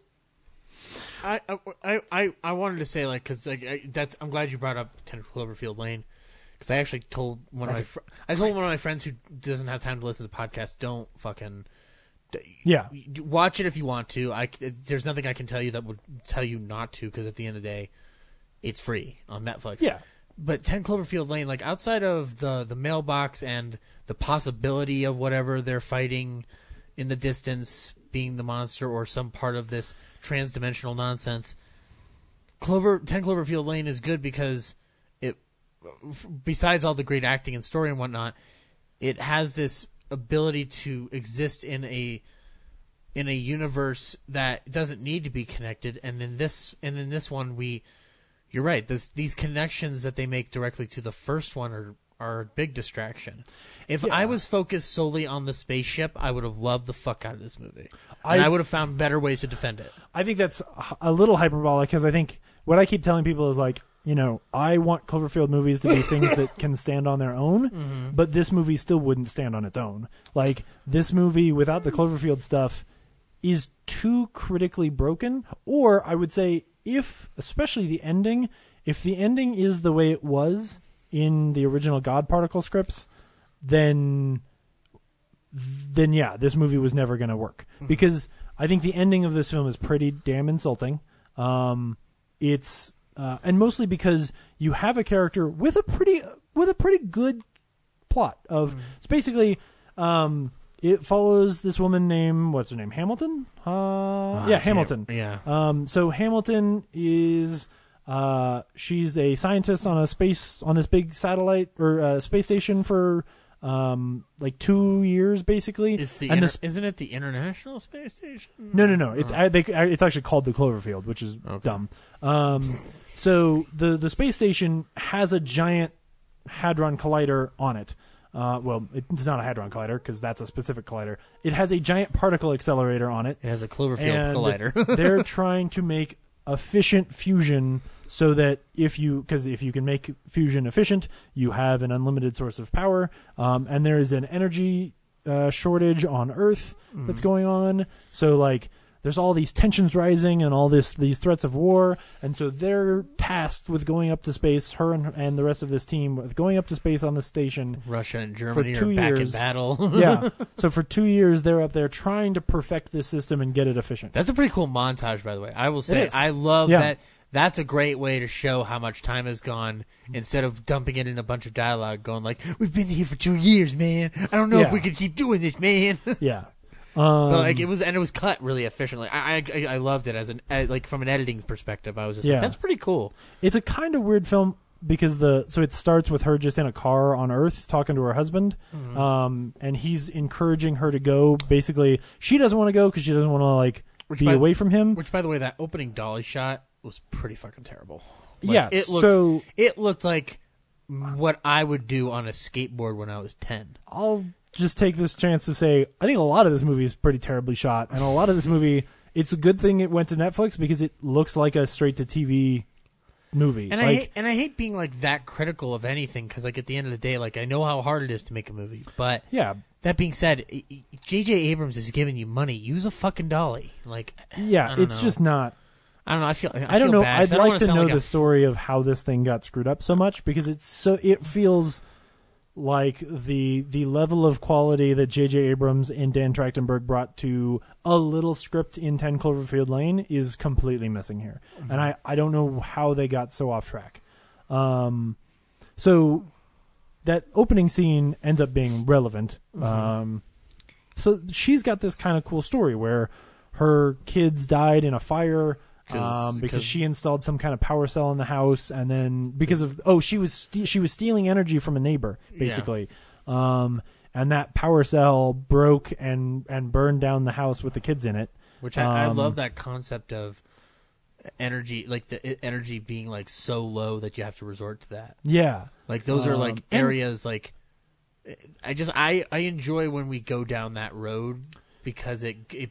It opens the mind up. And it it gives her a great story in this film, like a great character arc and a great character motivation in this film that I feel is genuinely squandered, uh, especially in the third act of the movie, um, because she actually never gets to make any choices, which is pretty frustrating, at right. least not in the end. Um, so they're spinning up this thing, and they finally spin it up, and they get it to be efficient for the first time, but it, like, freaks out, and it it tears a hole in in space-time and throws them into this other dimension. So all of a sudden, they can't find the Earth, which is the first time this movie is fucking stupid, because they can't find the Earth, but later when they do find that they, oh, hey, we found the Earth again, they say, oh, here, look on the other side of the sun. You had the sun, but you couldn't find the Earth. Excuse I me. I, I just imagined when I when I saw that, because I, wa- I watched it literally the next day that it dropped, right? Yeah. So I'm imagining throughout this whole time, when I saw that they couldn't see the Earth, they're looking, trying to look through all their cameras. I was thinking it was like Lost in Space. They're like on the other side of a galaxy. Yeah, but, they, but yeah, exactly. But then when that whole thing happened, when it pops up, I just imagined, like, tele- almost telepathically, that you're, like, trying to choke the television. Well, like, you were, like, I imagined oh, you I trying to go in there and smack everyone. Well, by the, the, by the time they revealed that... you are NASA boy here. By the time they revealed that, I had already kind of given up on the logic of this film, um, because they do it backwards. So they, they, they pop you in and they say, like, oh, the Earth is gone. And I'm like, oh, that's cool. Theoretically, like, this could be that you just moved through time and that you're actually going to do a thing where you're like, oh, well, we moved through time, but the Earth and the solar system moved through the galaxy. So if you move through time, you actually are in a completely different place in space, right? Right. Um, I thought they were going to do something like that because that's what it seemed like. Um, but that's too intelligent for and this film. But the movie, the movie at this point, still doing okay. Not shot terribly great. Not all the acting's great. Some of the writing is okay, but I'm like, that's all right. You got some cool idea here you're working with. Yeah. All of a sudden, there's some screaming. This is the coolest part of the movie. There's screaming all in the space station, and they're running around. They're like, what the fuck is going on? Mm. And they find this panel, and they can hear screaming coming in from the other side. Yes. And you're like, holy shit, there's a fucking monster. Something's going to crawl out of there. Something bad is going to happen. And they open it up, and Elizabeth Debicki, who I knew was in this movie and was wondering where, like, where, how she was going to pop up, she literally is in the wall with, like, pipes running in and out of her body like she's been teleported into the wall. I know, which like, reminded me of, like, a Cronenberg type yes. of thing. Like, that body horror. Yeah. Like, a, like um... what would you call it? Like a video drum? It's like, yeah, it's like yeah, and it's it's really cool because of like the way it's shot. Like I didn't see a rating on this, but I imagine it would have been nearing an R if they, or, yeah. like, or a very hard P G thirteen. But like it's pretty graphic. It's kind of like a cool ver, like a like a modern version of oh, man, Brad. What's that episode of, of Star Trek where somebody gets like teleported during a storm, and so they, they end up. It might be O G Star Star Trek, but they they end no. up on the on the. Uh, on the Enterprise, and they've got like sticks and twigs and shit like embedded in their body, and they fall over dead. Um, there's a thing that happens at some point. Yeah, I, I, I know. It's, I yeah, mean, there's I can't remember. Over one hundred seventy episodes. To oh, I know, I know. But but that you can, but you remember that shot and how disturbing that is. It's yeah. a similar kind of thing. You only get a few shots of her, and then they like they clearly saw her out and take her to the med bay, and like have to pull. You know, I almost wish they'd spent a little more time on like, hey, the the doctor had to pull pipes out of your arms. Um, I just love the idea. And then she's like up walking around five minutes later. It's fucking dumb. Well, but, again, near future, they're on a space station with the guard particle. Sure. Maybe they have technology to fix your skin yeah. like Doctor Zoidberg does on Futurama. Take, take your cool foam electric metal shit and spray it. Like, have, a, have a white version and spray it on her and be like, hey, her body's better. I'm, like, so- I'm sorry. Oh, no, it was the, bad. The metal foam thing. They were so proud of the metal foam. They, they were pimping that. Like, it was almost like... is this a commercial for something we're going to get in the next couple months? Because I don't think it's is that Abrams, useful. Is Abrams going into product marketing and getting away from movies after Star Wars? That's I don't so know. Weird.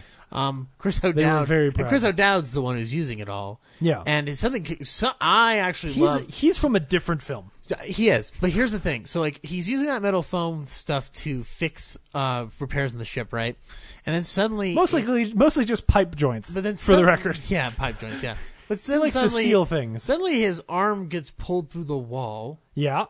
And I was liking where it was going for a second because it reminded me of...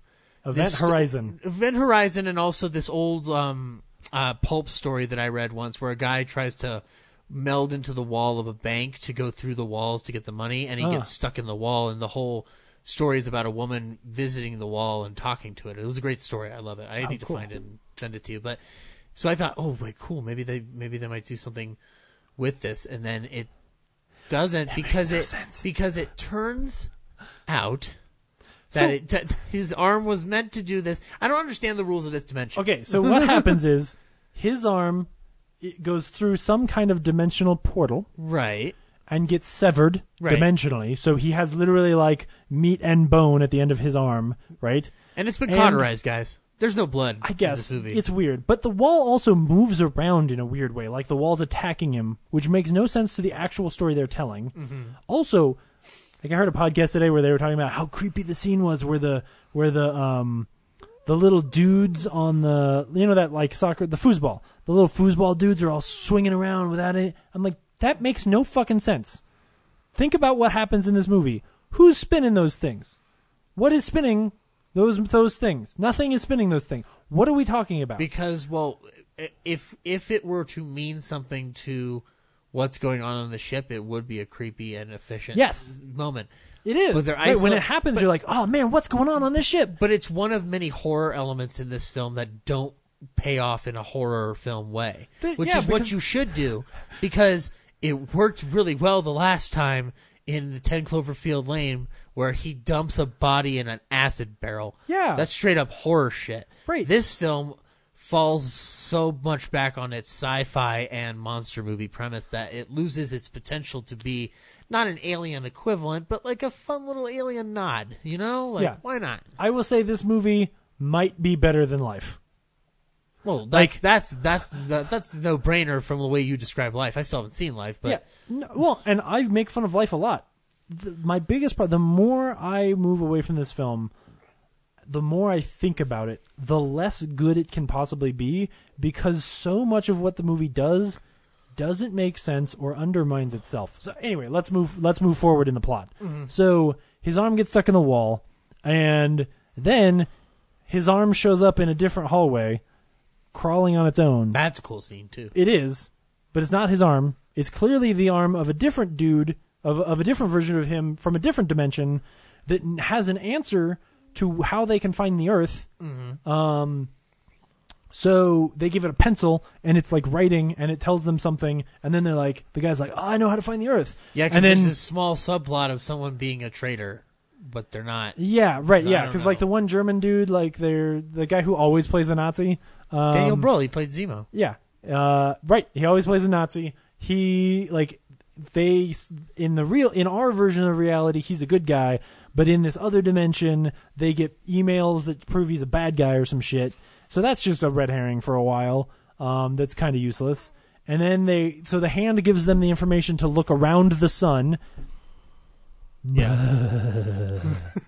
um. So then they figure out, okay, we're in this other dimension. Elizabeth Debicki is basically Hamilton from a different dimension, where Hamilton stayed home because her kids didn't die. Mm-hmm. This is awesome. This is the moment where you're like, oh, this is why you wrote this movie. That's why I thought there's emotional crux here. Maybe something's, right. maybe something's going to pay off from all this, this silliness. Here's this cool moment of she gets to decide, like, holy shit, I'm in a dimension where my family is whole. Now, I'm also alive, so that's too bad. If if only I had found a dimension where my family was whole but I was dead, that would be great. Um, but so here's this really cool ethical sci-fi question. The reason I like watching sci-fi, like, this is it. You have wasted my time for thirty-five minutes, but you finally got, or, you know, probably forty-five, fifty, really. I'd say forty. Um, yeah, like, fifty, it's, yeah. it's it's like end of the second act by the time you find you figure this out. Um, and... Then it just goes nowhere. Like, she decides she's going to stay, and then the rest of the crew ends up dying one way or the other. Um, yeah, it's just like, because, oh, shit, we, we forgot we're trying to be a horror movie. Let's kill yeah, some people. One dude randomly gets worms teleported into his body. I actually thought that was pretty cool. It was cool, but it cool doesn't looking. It Not, doesn't mean anything. It doesn't, but like, I just I, I love the idea of that. It has no ramifications on the story. It like, doesn't make sense with what's going on. You know what they were doing on the set? They were like, you know what? We love Alien. Yeah, we love how it. Co- oh, it's co- totally just them co- doing How Alien. Can we do it different? Yeah, well, what if like he shoots a bunch of worms out of his mouth? Yeah. Okay, that's not great. Uh, also, why the fuck did you have so many goddamn worms on this ship? Again, there's a what? lot of things that happened that aren't explained, like... in a way that's frustrating. Like, whereas in ten Cloverfield Lane, because I don't know everything, it makes it a better film. Yeah. in this one, I need some answers. It's it's it's like I'm. It's like sometimes how I feel with Lost or even a Prometheus, where I'm like, guys, you've got to give me, you got to throw me a bone here, because I'm not like I'm not I'm I'm losing interest. So I mean, I obviously disagree with you, because both the arguments you made are both things that I love. I love. Them I understand too. where you're I coming love them from, too, but... but it's always been a frustration of like, yeah. stop giving me five more questions for every one you answer. I don't necessarily need you to give me answers to everything. What I need is for you to A, respect me, B, respect your characters, and C, have this make sense. Mm-hmm. So when the next, which clearly doesn't follow any of those. Yeah. Then you have a character, um, uh, Zhang Ziyi, who. She, uh, I thought she was decent in the she film. She seemed decent. I mean, she's she's always speaking in Mandarin, mm-hmm. um, which is kind of cool, right? And they don't always um, give you what she's saying, which is right. interesting. Um, so they, they figure out, like, oh, we, we think we can fix what's wrong with the collider uh, or the particle accelerator. And so... Uh, and she's got to like do some cooling shit. So she goes to this part of the ship, and the ship sort of breaks, and it fills her room, the, the modular that she's in, with water. And everybody's on the outside like, oh, no, we got to get her out. And then the door is cracking, and it barely cracks enough that it, it, it, it, it makes contact with space, and the entire module immediately freezes, mm-hmm. which is fucking not how thermodynamics in space works. Guys, a human body but can survive in the vacuum of space for it, like up to ninety seconds. Like it, It's a death. Oh my uh, God, it's so stupid. It's a death that's as dumb as stupid as something you'd see in Jason X. Yeah, exactly. This mm. is this is stupid space science from the mid nineties mm. that everyone who has seen Sunshine already knows isn't true. Like, we all solved this when I was like eight, and everybody went to see Mission to Mars, and most people talked about the fact that Tim Robbins' death was wrong and not the way that space works. Like, your body cannot transfer heat out of itself fast enough to instantly freeze. Period. Such a great poll, like, by the way. you are you are you are you are transferring heat into a lack of medium, which means that there there is no transfer. Right. Like, it doesn't work. So, anyway, so that happens, and that was the moment where I unplugged, because I was like, whoever wrote this knows so little about science fiction and has tried, like, has not even done any studying about how this might work, so they have completely fucked up this movie. Like, I no longer had any faith in the people making it to make intelligent choices about how to tell this story. I feel like he didn't know how to make a complete sci-fi movie, and he didn't know how to make a complete horror movie, so he thought he'd combine the two, but he doesn't know how to balance the two. And we have to remember that all, as this is happening, we're cutting back to Earth, where um uh Hamilton, Hamilton's husband yes. is um on oh his way God. to the hospital, and then sees a kid in the wreckage. He's a doctor. There is a cool shot though of the Cloverfield monster in the smoke. Yes, which I thought was great. Yeah, because um, they basically are just intimida- I- intimating that, like, whatever this thing that she did was has torn open this space, and there's dimensional creatures in a Watchmen-esque kind of way that are rampaging around there. And you kind of knew then, like, oh, I bet one of them will be a Cloverfield monster. Yeah. And that'll sort of be your thing. But don't you dare try to tell me that this universe, like, this is the reason why the Cloverfield monster popped up in the other one, or what. Don't, don't, just don't. Just don't do that. Yeah. It, but no one needs so, that. So, I mean, and honestly, like, what they're cutting back to isn't a isn't a bad plot line. It's just, I want it in a different movie. I don't want it in this movie. It I doesn't d- really go anywhere. Yeah, though. And I don't want I don't want you to distract me from the space movie, because if you're distracting me from the space movie, you're taking away from the claustrophobia that you could be inciting yeah. within the space movie, because if I'm just on this ship for ninety-five percent of this movie, it makes it just as uncomfortable. Like, I'm, I'll, I'll admit, yeah, I'm, a su- I, I I'm, a, I'm a sucker in that regard. Like, you, when I watch an alien movie... Um, like our, uh, an early alien movie, I guess I should yeah. say, when they're not really alien. necessarily going on land. Yeah. I, I, I feel tension even knowing everything I know, because I'm trapped on that ship. Right. Or in the same way where I'm like, I'm trapped in this suburb in Halloween, or I'm trapped in this camp in, uh, or this, this uh, summer camp in Friday the thirteenth, you know, like, regardless of how goofy things have been in retrospect, the idea of being alone with no real place to go for help. Yeah. And, like, when you cut away from that, it it it just, any effective tension is ruined for me. Yeah. Because I, I know that the universe the universe you've created is a safe space. Yeah. In that regard. Or at least the, yeah, it just, it takes away from that claustrophobia. I I would agree. Yeah. So, uh, but, but anyway, again, like, and, uh, and, and the oh and, oh, and the, and, oh, sorry, go ahead. No, I was just gonna say, didn't even mention the fact that before the worm guy dies, apparently the worms make him go crazy, tell him to create a gun, and then maybe go shoot some of his fellow uh, uh, astronauts. Oh god, that this, doesn't make any sense. This movie reminds you that three D printers exist and they can create weapons and bagels and bake. Oh yeah, that was cool. Actually, yeah, I was like, I want that bagel. I like, machine. yeah, I like the fact that she could three D print a bagel. That and, was awesome. And that and that bagel looked delicious. Yeah, it was weird because it was like flat. Yeah. It had clearly not risen. It's it had future, been printed. It's a future bagel, James. Yeah, was, that was dope. No, yeah. Einstein's um, future bagels. So yeah, he he three D prints a gun, so that now there's a gun in the ship, and like he tries to shoot somebody, but like like doesn't really kill him. And then it reminds me of that gun that John Malkovich made in, in The Line of Fire. Yeah. Why did you shoot that duck, you asshole?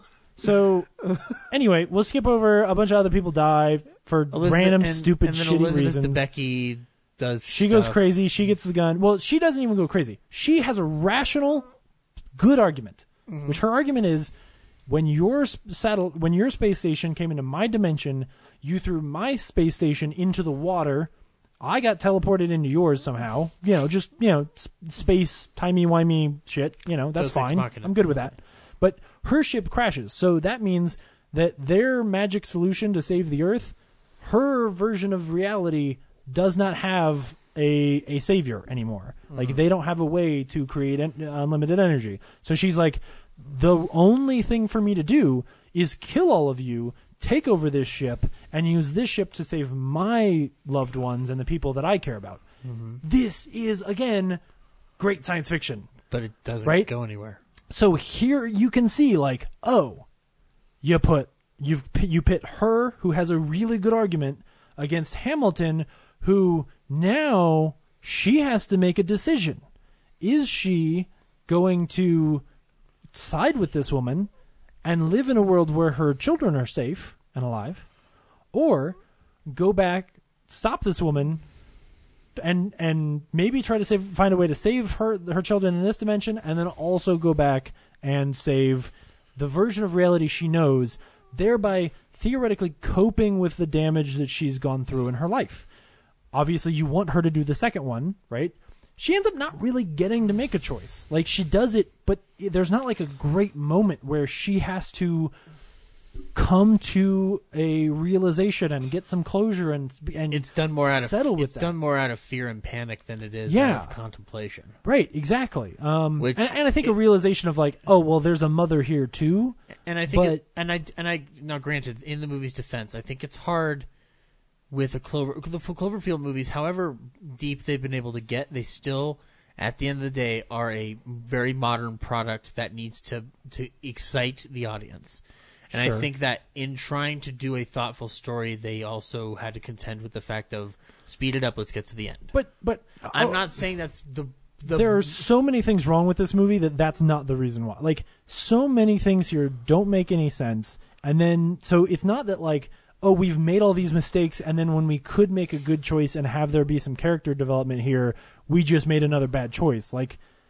It, that that one thing is not the reason why this movie is broken. I wonder if, like, I know this is the fanboy theory of the last year and a half, but like, is there a longer, better version of this film? Or, but based on this whole like, I don't think so. Based I mean, on everything that I've heard through production and reshoots and whatnot, I don't think it was. There's a better version of this that got caught up.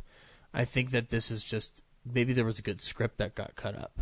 Maybe. Because, yeah. I mean, there, there's got to be a reason Bad Robot bought this but, script. I know. I mean, that's the thing that I want to...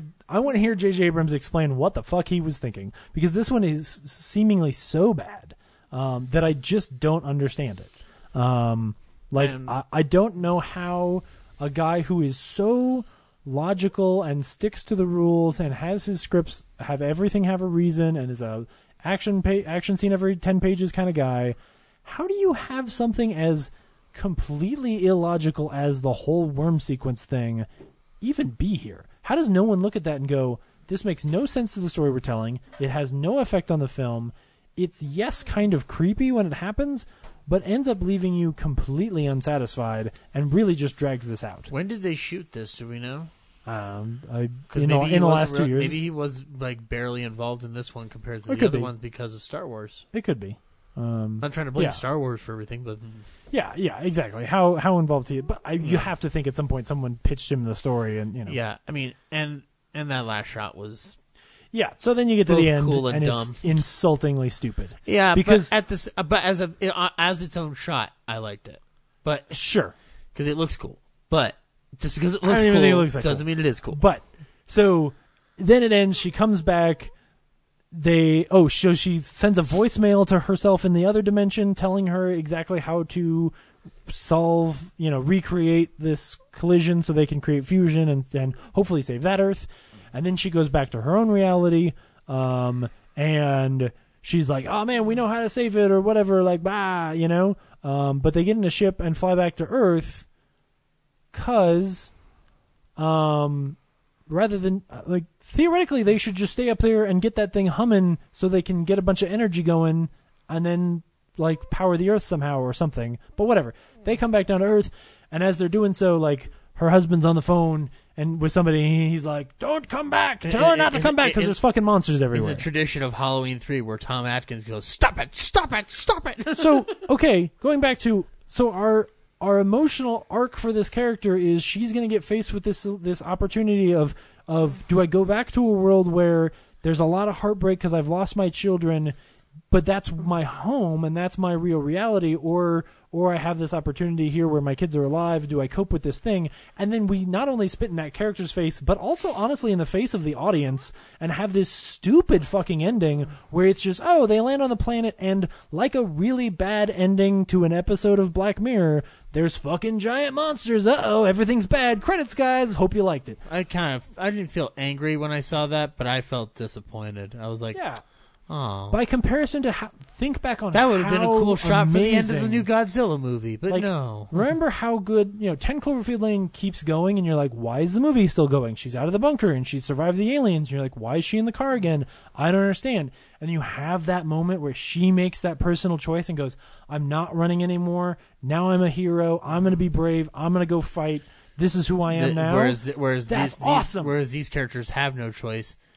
Right. Which I don't understand why they don't have choices. Like, if I were to say that there was anything good about, like, like I would almost say that one of the themes of Cloverfield is sort of that, that, that last moment of, like, acceptance and changing and, and being like, okay, this is this is what I want to do now. Whether it's we're going to die together because I'm tired of being apart from you, like in the first Cloverfield, or it's, hey, I'm going to go be a hero. I'm tired of being afraid all the time. This one is, I'm going back to Earth because I saved it. Oh, shit, there's monsters. Credits. Like, it's just stupid. Yeah. Like, it's not a good ending. It doesn't satisfy that character arc that you that you already squandered. Um... The more I think about this movie, the more it is really, really terrible. I know. Um, and honestly, it's more. The more I understand why, I think I think Bad Robot looked at this thing and went, "Dude, guys, Netflix said they'd say they'd pay us fifty million, and they went, "Haha, dude, get them to write that check right now because we're not going to get fifty million in the box office. Mm-hmm. Like you put this thing out, the word of mouth on this is going to be poison because this film is bad. I like, I would say though." If you if you if you've got nothing better to do, if you got an hour and a half or an hour forty five to kill, and you've already seen everything else, then yeah, go watch it. Yeah, it's got some cool ideas in yeah, it. And, it's, and, it's, yeah, it's it's it's it's as entertaining as watching. I equate it to because I wonder how it'll like how we'll look on it, say maybe ten years later, like in the same way that I look at an old horror movie, bad, where I'm like, yeah, this is bad, but I had fun with it, you know. Whereas like right now we're immediately reacting, and we live in a fanboy world where all our fanboy dreams are true, and so we overanalyze a lot of things in, in that respect. Now, granted, though, but if I, but let's say ten years later, maybe I'll sit down and watch this again and be like, ah, it wasn't that bad, I guess. Especially since we got My Little Pony five like last year. Like again, this is future Zach, but anyway. Yeah, I, I, I think if you've got nothing else to do, go ahead. If you're that curious, I think is the better way to say it. If you're if you are interested in J J Abrams, yeah. Cloverfield and whatnot, then yeah, of course you're gonna watch it. But, yeah, you know. if if so, you've already watched it. Yeah, um, but uh, yeah, I, I this is not me being fanboyish and getting everything I want. There's there are so many quantifiable broken parts of this film. No, I know. I'm um, just I'm, I'm I'm pointing out the yeah anyway, yeah. But cool. Yeah. No. Just, what do we see next week, guys? Fifty Shades Freed. I know we've gotta we've we gotta go to Wakanda, man. Oh shit! And I think Corinne wants to be on. Oh, cool. According to the messages that I read. Sweet. So hopefully we can. But make maybe that work. We should also be freed of our Fifty Shades for some entertaining it's, banter. It's not. It's not actually happening this week. It's gonna happen like two weeks from now. Oh, okay. Cool. Uh, anyway, um, yeah. So next week we're gonna see Black Panther.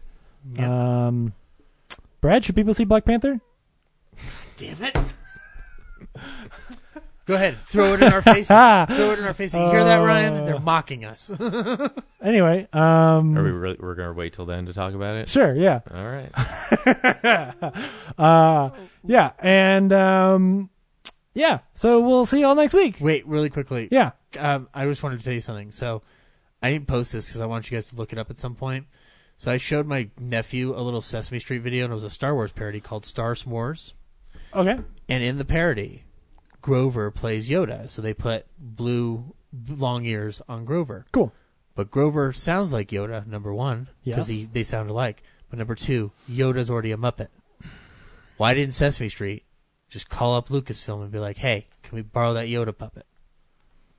Hmm. I'm just saying, is Kathleen Kennedy holding Yoda back from his potential? To, well, versatile, to wait, be wait, a versatile was this, actor. Was this recent? It is a recent one, yeah. Oh, oh okay, cool. It's like on the More, new, I was yeah. thinking like, oh, man, like... And don't get me wrong, it's got great puns. Like, I want to oh, know uh, whether or not Grover was originally voiced by Frank Oz. It, he was. Oh, okay, cool. Yeah, so that's it's, awesome. It's the same person. That's great. My question is, why didn't they just get Yoda? He's already a puppet. Because that's more fun. Grover, and, and, Grover you know, dressed and, up like Yoda. And once more, they're self-aware because Cookie Monster, who's playing Han Solo, um, who he's called Flan Solo, by the way. Yeah. Because uh, it's about desserts. And uh, he go- looks at Yoda, Grover as Yoda and goes, you look familiar and sound familiar. And I'm like, oh, oh God, Sesame Street's self-aware. That's great. That's really it's, good. It's adorable. My, my nephew loved it. But That's I just, awesome. It frustrated me because when you look at Grover in the Yoda thing, he almost looks like Yoda. So it's just like, it just it bothered me for some reason. I sent it to my uncle who's a Star Wars fan. And yeah. I'm just like, explain this shit to me. what, what what's it? What's the short called? It's called Star S'mores. Okay, I might, about, I might look that up. It the lesson is about self control, so that Aww. Cookie Monster doesn't eat his uh, best friend Chewie, who's a cookie. Aw, that's great. Yeah. Aww. Awesome. Anyway, I just wanted to tell that little story. Fantastic. Yeah. That sounds adorable. Sweet. All right. Until next week. All right. Bye. Bye. Brad says bye. Bye.